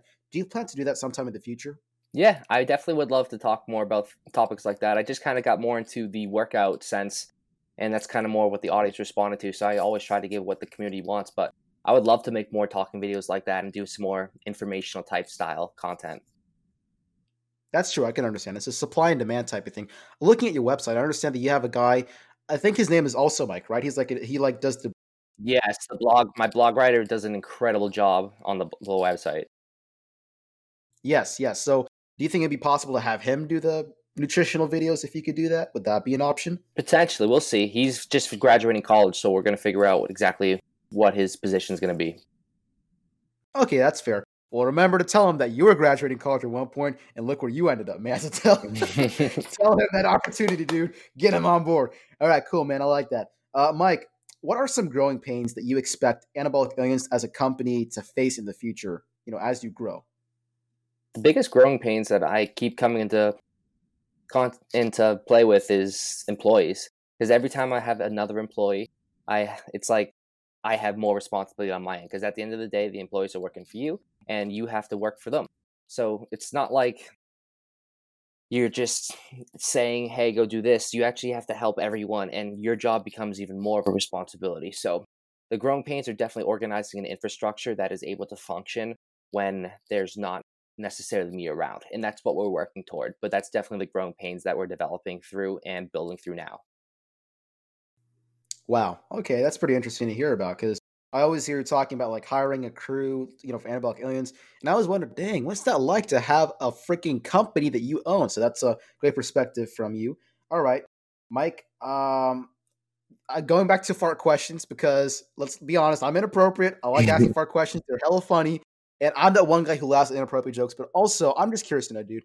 Out of curiosity, what would you do if you were to fart during like a workout video, like the 30 day program, you're on a time crunch, and you're like, all right, guys, almost done. oh, no, not again. So, what would you do if that were to happen? Uh, I'd probably just go through it, figure it out, maybe blast the music a little bit louder during that scene. I would not stop. I would not stop, that's for sure. I like how you just said blast the music. That I'm trying not to have a laugh attack. I don't know about you, but I have laugh attacks where like where I can't control my laughter. And you almost gave me one, but meditation taught me. Yes, meditation works. Told you. All right, that's cool, man. I remember that one time during the 30 day app program. At some point, it was like a phone call that came in, right? Like you were doing the app, and like, oh, who's calling me, right? Didn't that happen during your 30 day program? Mm-hmm. Bro, that happened a lot. I had I learned to turn my phone on airplane mode.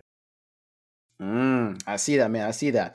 Well, that's good. I've always wondered what like what would happen if you were to like fart and be like, oh crap, what do I do? So glad that I got my answer. Okay, Mike, how has anabolic aliens like evolved throughout the years? You always mention that it, it's like, yeah, it's going from influencer to business. So how has it evolved throughout the years? Maybe elaborate on a bit more. And then how do you think it's going to change in the future? What can you see in the future of anabolic aliens? Yeah, well, it started off as a hobby, then it turned into it, it started off as a hobby, turned into a legitimate YouTube channel, then turned into expanding into other social medias, and then it turned into being somewhat of an influencer, and then it turned into okay, now we're going to be a business, built the website, then it turned into becoming a legitimate business, actually making money with exit development and expanding, and then turning into actually building a team now of employees, and then eventually I'm going to be turning Anabolic Aliens into a corporation and having multiple subsidiaries that I'm running. So it's keep on getting to the next level, and I will be turning Anabolic Aliens into a corporation relatively soon. As Anabolic Aliens will be having multiple departments that we have, like Exerprise will be a subsidiary. Then my clothing line Invasion will be dropping more dominantly, and then we'll also be dropping our whole new cannabis uh, cannabis derived protein bar line, Nutrifusion.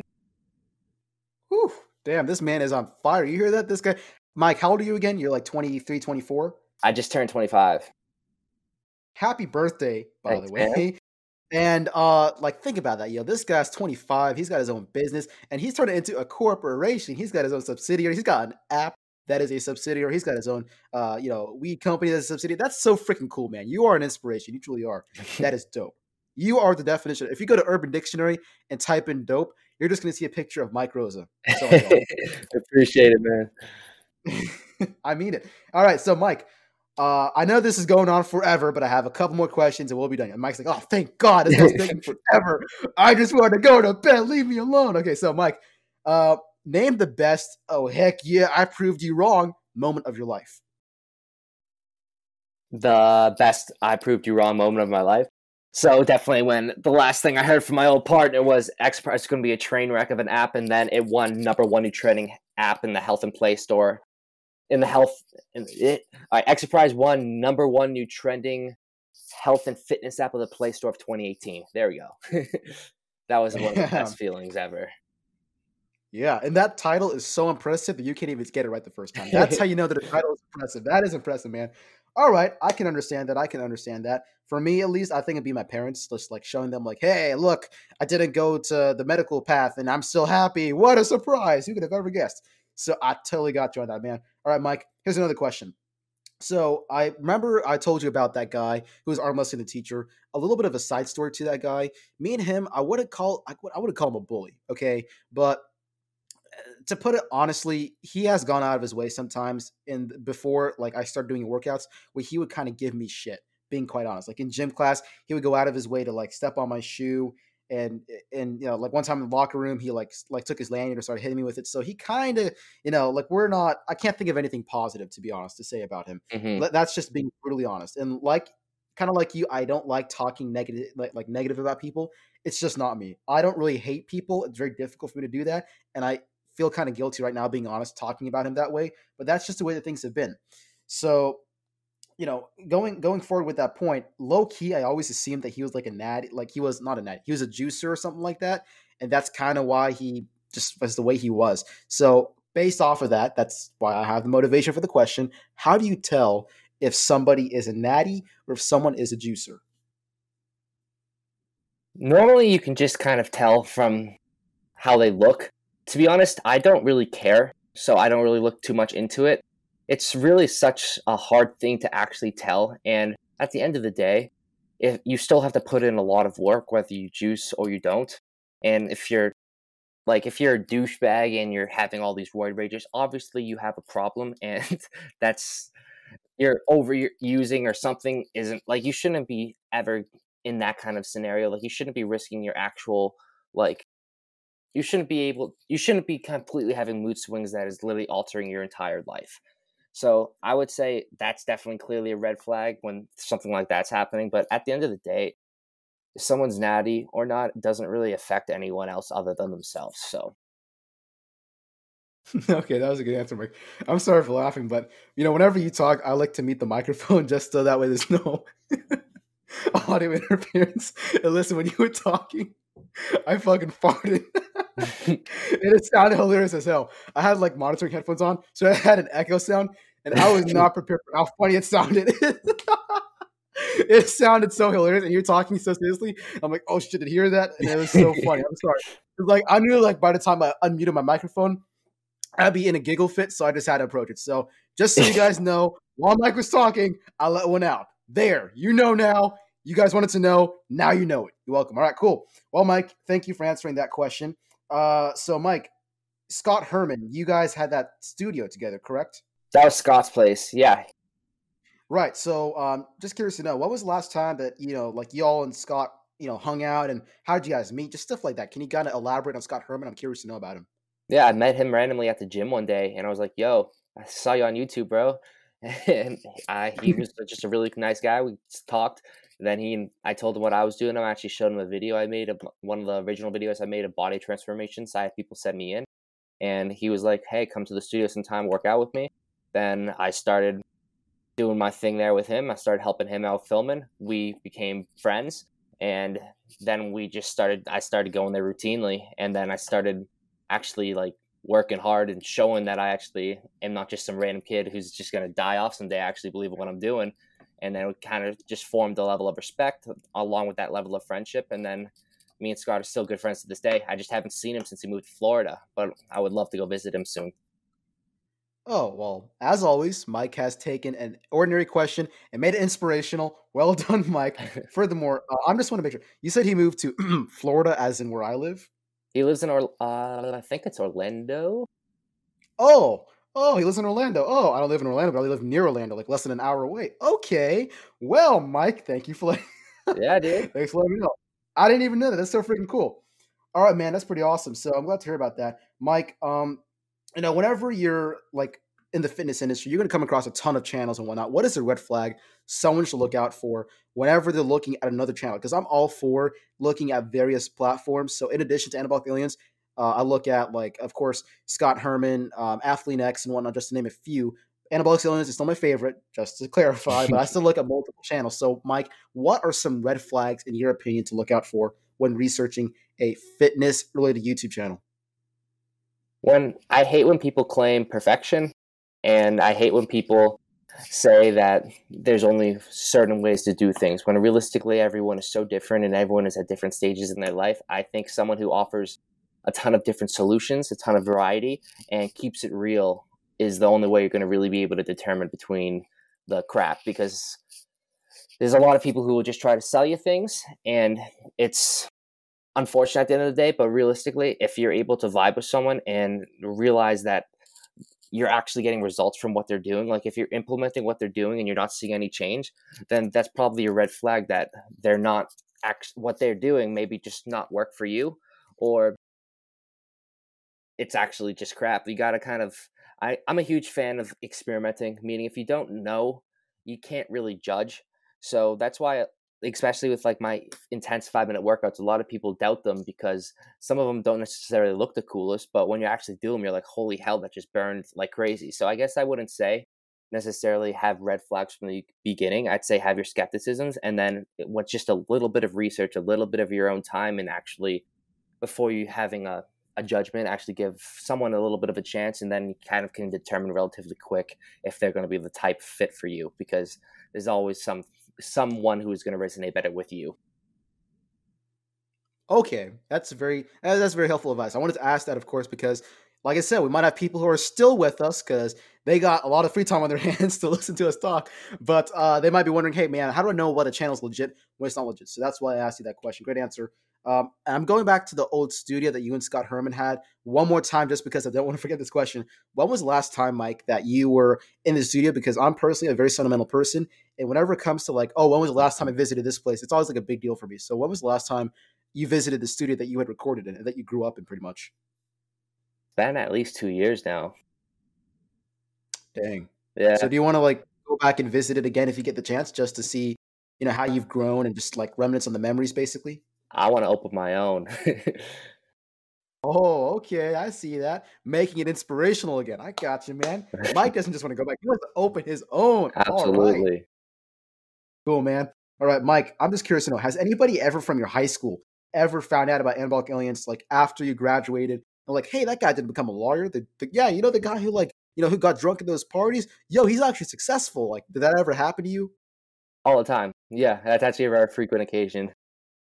wow.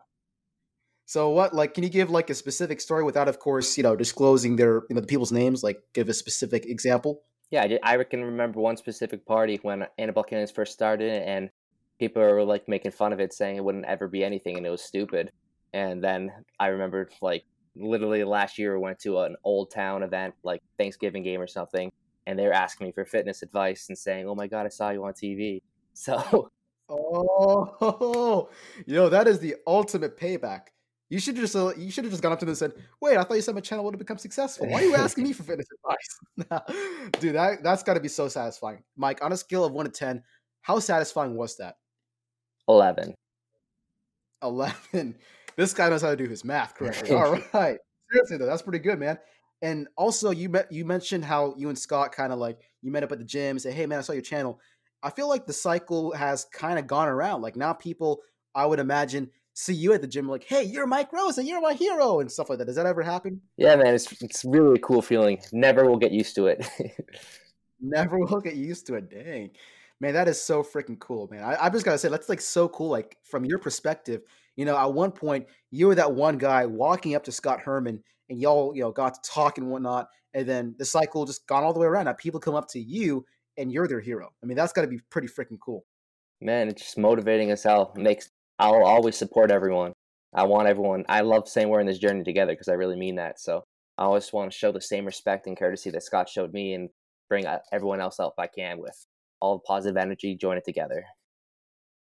I like that answer, man. I like that answer. Mike, when you record your newer videos for the 30 day programs, I'm just, I want to make sure because I'm curious. Do you record that in like your own house or is that your parents' house? I just want to make sure. I go to my parents' house most of the time for that. They just have better lighting and a better, bigger living room. Better lighting in a bigger living room. okay, I got you. Oh, that's cool. Because I was wondering, because like I saw your mom, you did that. That was really nice. You did that like a partner workout, like while you all did the squats and y'all like did the fist bump as you go. That was very nice. And I was like, hmm, is that Mike's house or is that his parents' house? I always like wondered. And then I was just making sure. Okay, I was just curious. Next you know, I'm like, hey Mike, what's your social security number? I've always wondered, Mike. Why are you telling me? All right, cool, Mike. What specific charities do you support? What are some causes you advocate for, and why do you advocate for those specific causes? I mean, I'm one of the big things I want to be able to give back to is people who have struggled with mental health problems. And another thing I want to be able to give back to is brain cancer specifically. And another one I really want to help with is there. I want to be able to help find a cure for what's it called? Um, cancer. This, well, yeah, obviously, but there's a speci- there's a specific it's something to do with um the kidneys, but basically I want to be able to actually just give I had a lot of medical problems growing up, so I want to be able to help kind of just help solve diseases. I mean, I want to be able to help do my part and help kind of give I want to be able to like help cures. You know what I mean? Like I just want to be able to Okay. Yeah, I just want to be able to help. I, the stumbling on words, but at the end of the day, it's just I want to be able to help. You know, I want to be able to do my part, and I want to be able to contribute to a cause that's actually going to improve life quality.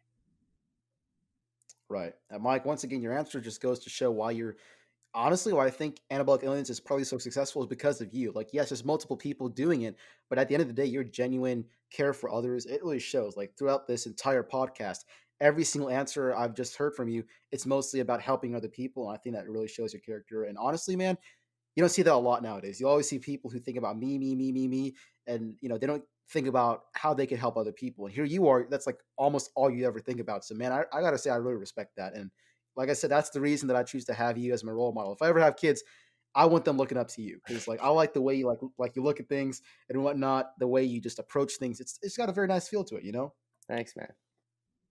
Yeah, no, I mean that. All right, Mike. Um, really, really quickly, going back to the mental health thing. I know you're probably like falling asleep. Like, come on, man, it's almost midnight. What time is it? It's like eleven forty-seven. oh my god, you said like in the email it wanted to, you wanted it to be like an hour long at most, but now it's like I think over two hours. So I'm sorry for going on a little bit too long, but uh, it's all good. just wanted to get these questions in depth. All right, so Mike, going back to the thing about mental health, I covered previously in the show. I don't think I linked it to you or whatever because it's quite long. But long story short, I was curious about the uh, what was it, the male suicide epidemic. I'm not sure if you've heard about that. Have you heard about that no. problem with male suicide before? All right, well, crash course on male suicide, folks. It's a serious epidemic, and I call it. If you look at the season two uh, episode, that, that was actually the first episode for season two. Was covering that stuff. I wanted to uncover problems that men face that no one really talked about because I always felt that you know, women had their issues talked about, but no one ever listened to us. And I'm all for fighting for egalitarianism, but how can we achieve equality if we're only talking about one side of the problem? So I wanted to talk about men's issues, and male suicide was one of the big issues. Looking into it, I was honestly kind of heartbroken just by seeing how sad it was. Like when I did the math, I think it was like every 26.6 seconds, somewhere around the world, there's a man who commits suicide. We've been doing this for like one, two hours, man. So imagine how many lives we've lost to suicide that we could have prevented. And furthermore, those are just the clinical definition of someone deliberately killing themselves. Like someone might, you know, face depression, they might drink alcohol, they might, you know, get in a car crash. That might be marked as a car crash, but it was as a result of their depression and coping method. And fighting male mental health problems is one of the things that I'm passionate about. Mike, you know, with your experience and whatnot in regards to male mental health specifically, is there anything you just want to share like you just want to say or you want to share to the audience? I think it's one of those things that if you you have to want if you have to want to improve your mentality. If you don't want to be better then it's not going to be something that you can be forced to or trained to. You have to actually want to improve yourself personally and and i think it's one of those things where there's so many different ways that you can you can kind of rationalize life. You can kind of put yourself into perspective and you can kind of find out who you are. But at the end of the day, it's all coming down to you and internally how you're able to actually determine how to, to deal with real life situations. So a lot of the times uh, we try to force, I feel like we try to force solutions on people when at the end of the day, it's a solution that can only be found within themselves. And I think something that's not really prioritized enough in people's lives is their own time to find out what that is for who they are as a person. So I think more self self exploring needs to be done. Wow. Okay, that's a great way to put it. I like that, and I'm glad that you actually brought up the mental health thing because overall, that is something that we're gonna have to face. Like, like I said, whenever I had my mental breakdown, I just didn't like the way in general my parents kind of treated it because personally, I knew that like I I know enough about the subject myself to know what's right and what's wrong. But like like what about someone who doesn't know stuff about this and they feel unguided and there's shame like what like what happens if a guy has to cry and then he gets like laughed or made fun of for it i mean i think that's got it kind of messed up if like his way of conveying emotion is made fun of and i just think that's really messed up so i'm hoping that you know in, in this podcast and in the future we're going to be able to open that discussion up more and to have someone like mike rosa to talk about that i found that very powerful so mike thank you for uh, taking the time to acknowledge that i greatly appreciate that so Uh, Mike, going in, I just have a couple more questions and gonna be done. So we're almost done, buddy. So, uh, Mike, how did you find? I, I, think his name was it was Mohit, right? Not Rohit. It's Mohit. Mohit, yeah. Okay, I want to make sure. How did you like meet Mohit? Did you like find him online? Like, did you say, "Hey, um, I'm looking for someone to build me an app"? Because uh, I'm sure that there may be someone in your shoes looking to build an application or looking to hire somebody online, and it can be hard to trust people online. So, from your experience, what advice would you give to those people, uh, and what are some tips for them? I found Mohit where I said in a video I wanted to make an app. He was a subscriber of Anabolic Aliens. He sent me an email, and I took a chance. I gave him an idea. We went with it. We, and yeah, kind of honestly, it was a shot in the dark that turned to be one of the best decisions I ever made in my life. So it comes down to taking one of those chances. That's really, yeah. That's so nice, man. I didn't know he was a subscriber. I thought you like found him online or something. That's nah, man. I made just in a video. Yeah, that's gonna be awesome for Mohit. He's like, yo, I got like a job now just by watching this guy's YouTube channel. That is so cool. Mohit has got to be so happy for that, and I'm glad that you know watching you guys on camera. It's just so wholesome, being honest, seeing like how you guys started out and how you guys worked through and built something so cool. And honestly, you know, he also does deserve a lot of credit because that stuff it, it, I don't understand it that much. So what he does is awesome. So, Absolutely, y'all be sure to you know be mindful of Mohit and the work he does. He does a great job with Exerprise. It would definitely not be what it is today without you, Mohit. So, and that that goes for all of the anabolic aliens teams. So the people behind the scenes, you know, they're also doing a great job. So, Mike, while we're talking about this, do you have any any shout outs you'd like to give to while we're talking about this? So to people like Mohit and the other Mike on the anabolic aliens team and anyone else, is there anyone you want to give a shout out to? I mean, I'll shout out my whole team. Like every person who helps me along the way help is very important, a part of the process. And there's no one I'd want to let go. There's no one I'd. We're literally a family. So, I mean, I like that answer. Man. Alien family. Alien family. I like that term. Alien family. We're not a community. We are a family. Damn right. cool, man. All right. So two more questions and we're done. Mike's like, oh, thank God this guy's done talking and I can go to bed. All right, Mike. So what advice would you offer to new content creators? That just a general any any niche or any niche, whatever you say, any niche, any field. What advice would you give to them? Quality is subjective. Do what you believe in. Be passionate about it. Push, push, push. Consistency. Upload as much as you can. Get the content out there. Get your visibility. Improve the quality as you go, and then keep working on increasing the quantity after you establish that consistency and that quality. Good answer, man. I found it very helpful. I wish I had known that back when I started uploading to YouTube. And guys, I'll tell you what, what he's saying is absolutely true. And uh, shameless self promotion here. I actually have on my YouTube channel a playlist dedicated to helping you get started with that because I'm all for you starting your content creation. If you're against what I have to say and you have a different opinion than mine, that's fine as long as you're respectful. And even if you ha- like are on the opposite side of the political political spectrum or something, that doesn't matter to me. As long as you're respectful and kind to me, that's that works fine for me. So if you want to get something started, you know, reach out to me. I'll help you out. I have a video playlist on my channel showing you guys how I started my, you know, stuff, how I produced the show, and you know, take Mike's advice. He also has some great videos on his channel to check out. So look up to the channels like Mike Rosa, for example, and see what they did to become successful. So Mike, great advice. I love it. One more question, Mike. Oh, I, I'm sorry. This is the second to last question. I almost forgot one. I'm sorry. What is your current bench, squat, and deadlift record? My bench is like 415, squat 545, and deadlift like 575. Holy crap, that's higher than I remembered. All right, man. you're a, when you say you're an alien, damn, you're an alien. Okay, so Mike, I have another question. Do you have the script pulled up in front of you? I just want to make sure that I the... do. Okay, so you can see that I have attached a, a screenshot of a picture it's asking who is Michael D. Rosa. I went to the second ever upload on your channel, and this guy has a name, uh, Michael D. Rosa. I'm just wondering who's Michael D. Rosa. I don't know. you don't know? Is it a coincidence that he has the exact same name as you, except there is a D in front of the Rosa? Well, if you're trying to say that's me, that's a no. He's insulting really? us.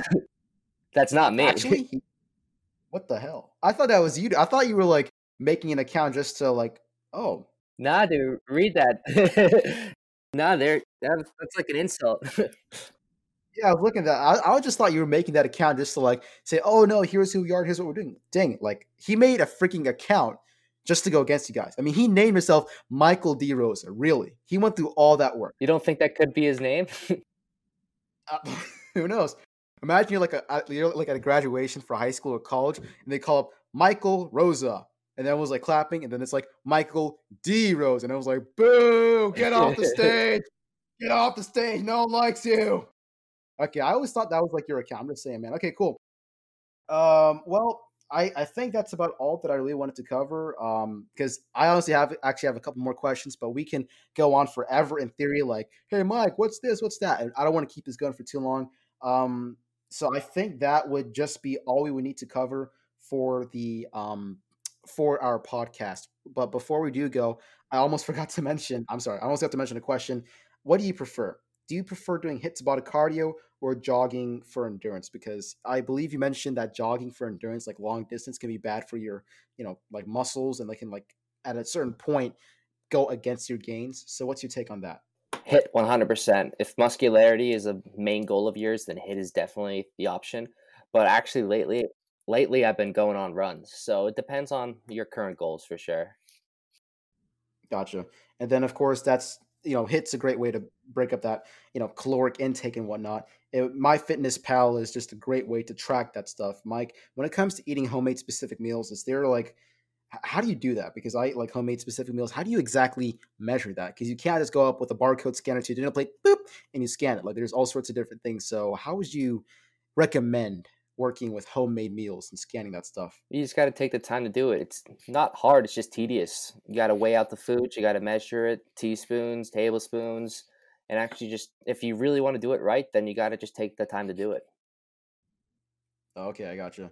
All right, Mike. I think except for one more question. I think it's like a meme at this point. I'm always saying I got one more question. I'm like, oh wait, wait, wait, hold up, don't leave, Mike. I have one more question. One more question, Mike. I feel so bad. I'm so sorry, Mike. I don't mean to keep doing this to you, but have you ever gotten into a fight, and if so, how badly was the other guy beaten up? yeah, I've been to a couple fights. Um, yeah, I both both fights. one kid I broke someone's jaw, and the other one, uh, yeah, it knocked him out. Oh, damn. Well, nice job, Mike. And leads to say, I'm not surprised. Okay, Mike, that was the final question. And I, and I mean that. That's, that's the final question, Mike. Do you have anything that you would like to just get out of your system? You want to say it, you know, like a like, like just a big bang to get out of here. Something you want to say to the audience?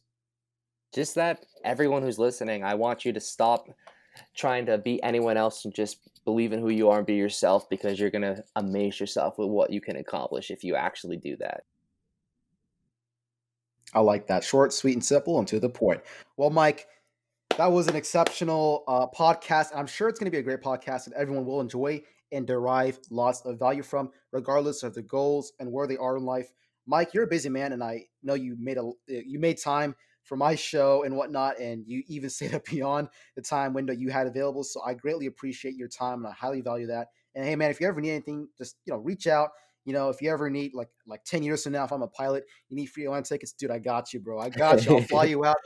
Need, I'll help you out. If you ever need help with running your podcast, I'd be happy to help you out with like some questions regarding that. Uh, but like like I said, need anything, just reach out. And speaking of reaching out, Mike, tell me where people can find you. Tell me where they can find your YouTube channel, your website, social media. How can people reach you? Yeah, I mean, you can check out anabolicaliens.com. That's my website. Join the invasion. Exerprise is my app, free app on the Apple Play Store. YouTube, Anabolic Aliens. Instagram, Anabolic Aliens. You can send me an email as well. We're always doing work and always trying to get to the next level. Someone's working for the team 24 7. I got that. I got that. Well, folks, you heard it right there. And as always, I said that I'd link down his uh, YouTube channel, website, and Exerprise, a free download in the app and Play Store. And yes, I've watched his videos so many times, it's ingrained into my head, and I can say it on command just like that. So, yeah, anyways, guys, uh, guys, it has been a true honor doing this for three years, and here's to many more years. And in case you can't tell, I don't make money, obviously, from doing this stuff, but I love it. And it's so awesome to be able to have this opportunity. And it's truly a blessing. I've met many amazing people um, in these three years of doing this. It's just been truly phenomenal. And I have actually made many amazing friends from today's uh, podcast and whatnot. So I've made many friends And it looks like today I just made another friend. So, Mike, it has been a true pleasure having you on the show, man. I really enjoyed it. I had a good time. I think it's honestly the highlight of my quarantine because the past few, you know, weeks and months, I've just kind of been at home doing nothing. So it was really nice to have you on and just get to talk to you. Like, I know I sound like I'm kissing up to your ass and whatnot, but really, you are the only guy I looked up to for a certain time in my life, and you kind of still are. So just getting the chance to talk to you for like like a power session for two freaking hours on my own podcast is out of this world, and it just it's just for real, man. I was I can't thank you enough. It's been a true honor. Um, and you know, if you went back three years, I would not believe you if you told me, "Hey, man, you interview Mike Rosa on your show." I would not believe you, man. But here we are. So, Mike, words can't express the gratitude I have for you, and of course, the rest of my wonderful followers and the Alien family, who's always there for us uh, when we need them the most. So, thank you guys um, for being there for me. I greatly appreciate that. And if you'd like to get in touch with me, my, my email address is mgtowacademy.media at gmail.com. And my Twitter handle is all caps MGTOW followed by Academy. The first and Academy is capitalized. Mental health, of course, needs more attention, as I said before. So if you need someone to talk to, don't hesitate to reach out to me. I'll happily be your friend. I'll happily talk to you. And remember, if no one believes in you, I do. All right. And if the platform enables you to leave comments, let me know what you thought of the podcast and you know what you'd like to see me cover in the future. And please, if you're on a podcast platform, could you leave me a five star review because it kind of helps to grow the show? Thank you very much. I'm just asking kindly. Um, and I think that's it for now. So, Mike, it's been how long has it been? Right now it's 12:02, so it's beyond midnight, right? yeah. Hot damn, man. well, hey, Mike, it's been a true pleasure. And I think that's going to be it for now. You know, if you're down for an interview in the future, I'd be down for it. But until then, here's to a wonderful future for both Anabolic Aliens and MGTOW Academy and our beloved followers and listeners and whatnot. All right, Mike, are you ready to do the outro? I am. I cannot believe I'm about to end season three of my own podcast with Mike Rosa. Holy shit. All right, ready, Mike? All right, let's do it. As always, it's been a pleasure, but don't forget that while there is a world of opportunities out there, it can be dangerous. So remember to build that mind and body. Keep your head up, and I'll see you guys in the not too distant future. I'm MGTOW Academy. And I'm Mike Rosa. And we will talk again soon. Peace.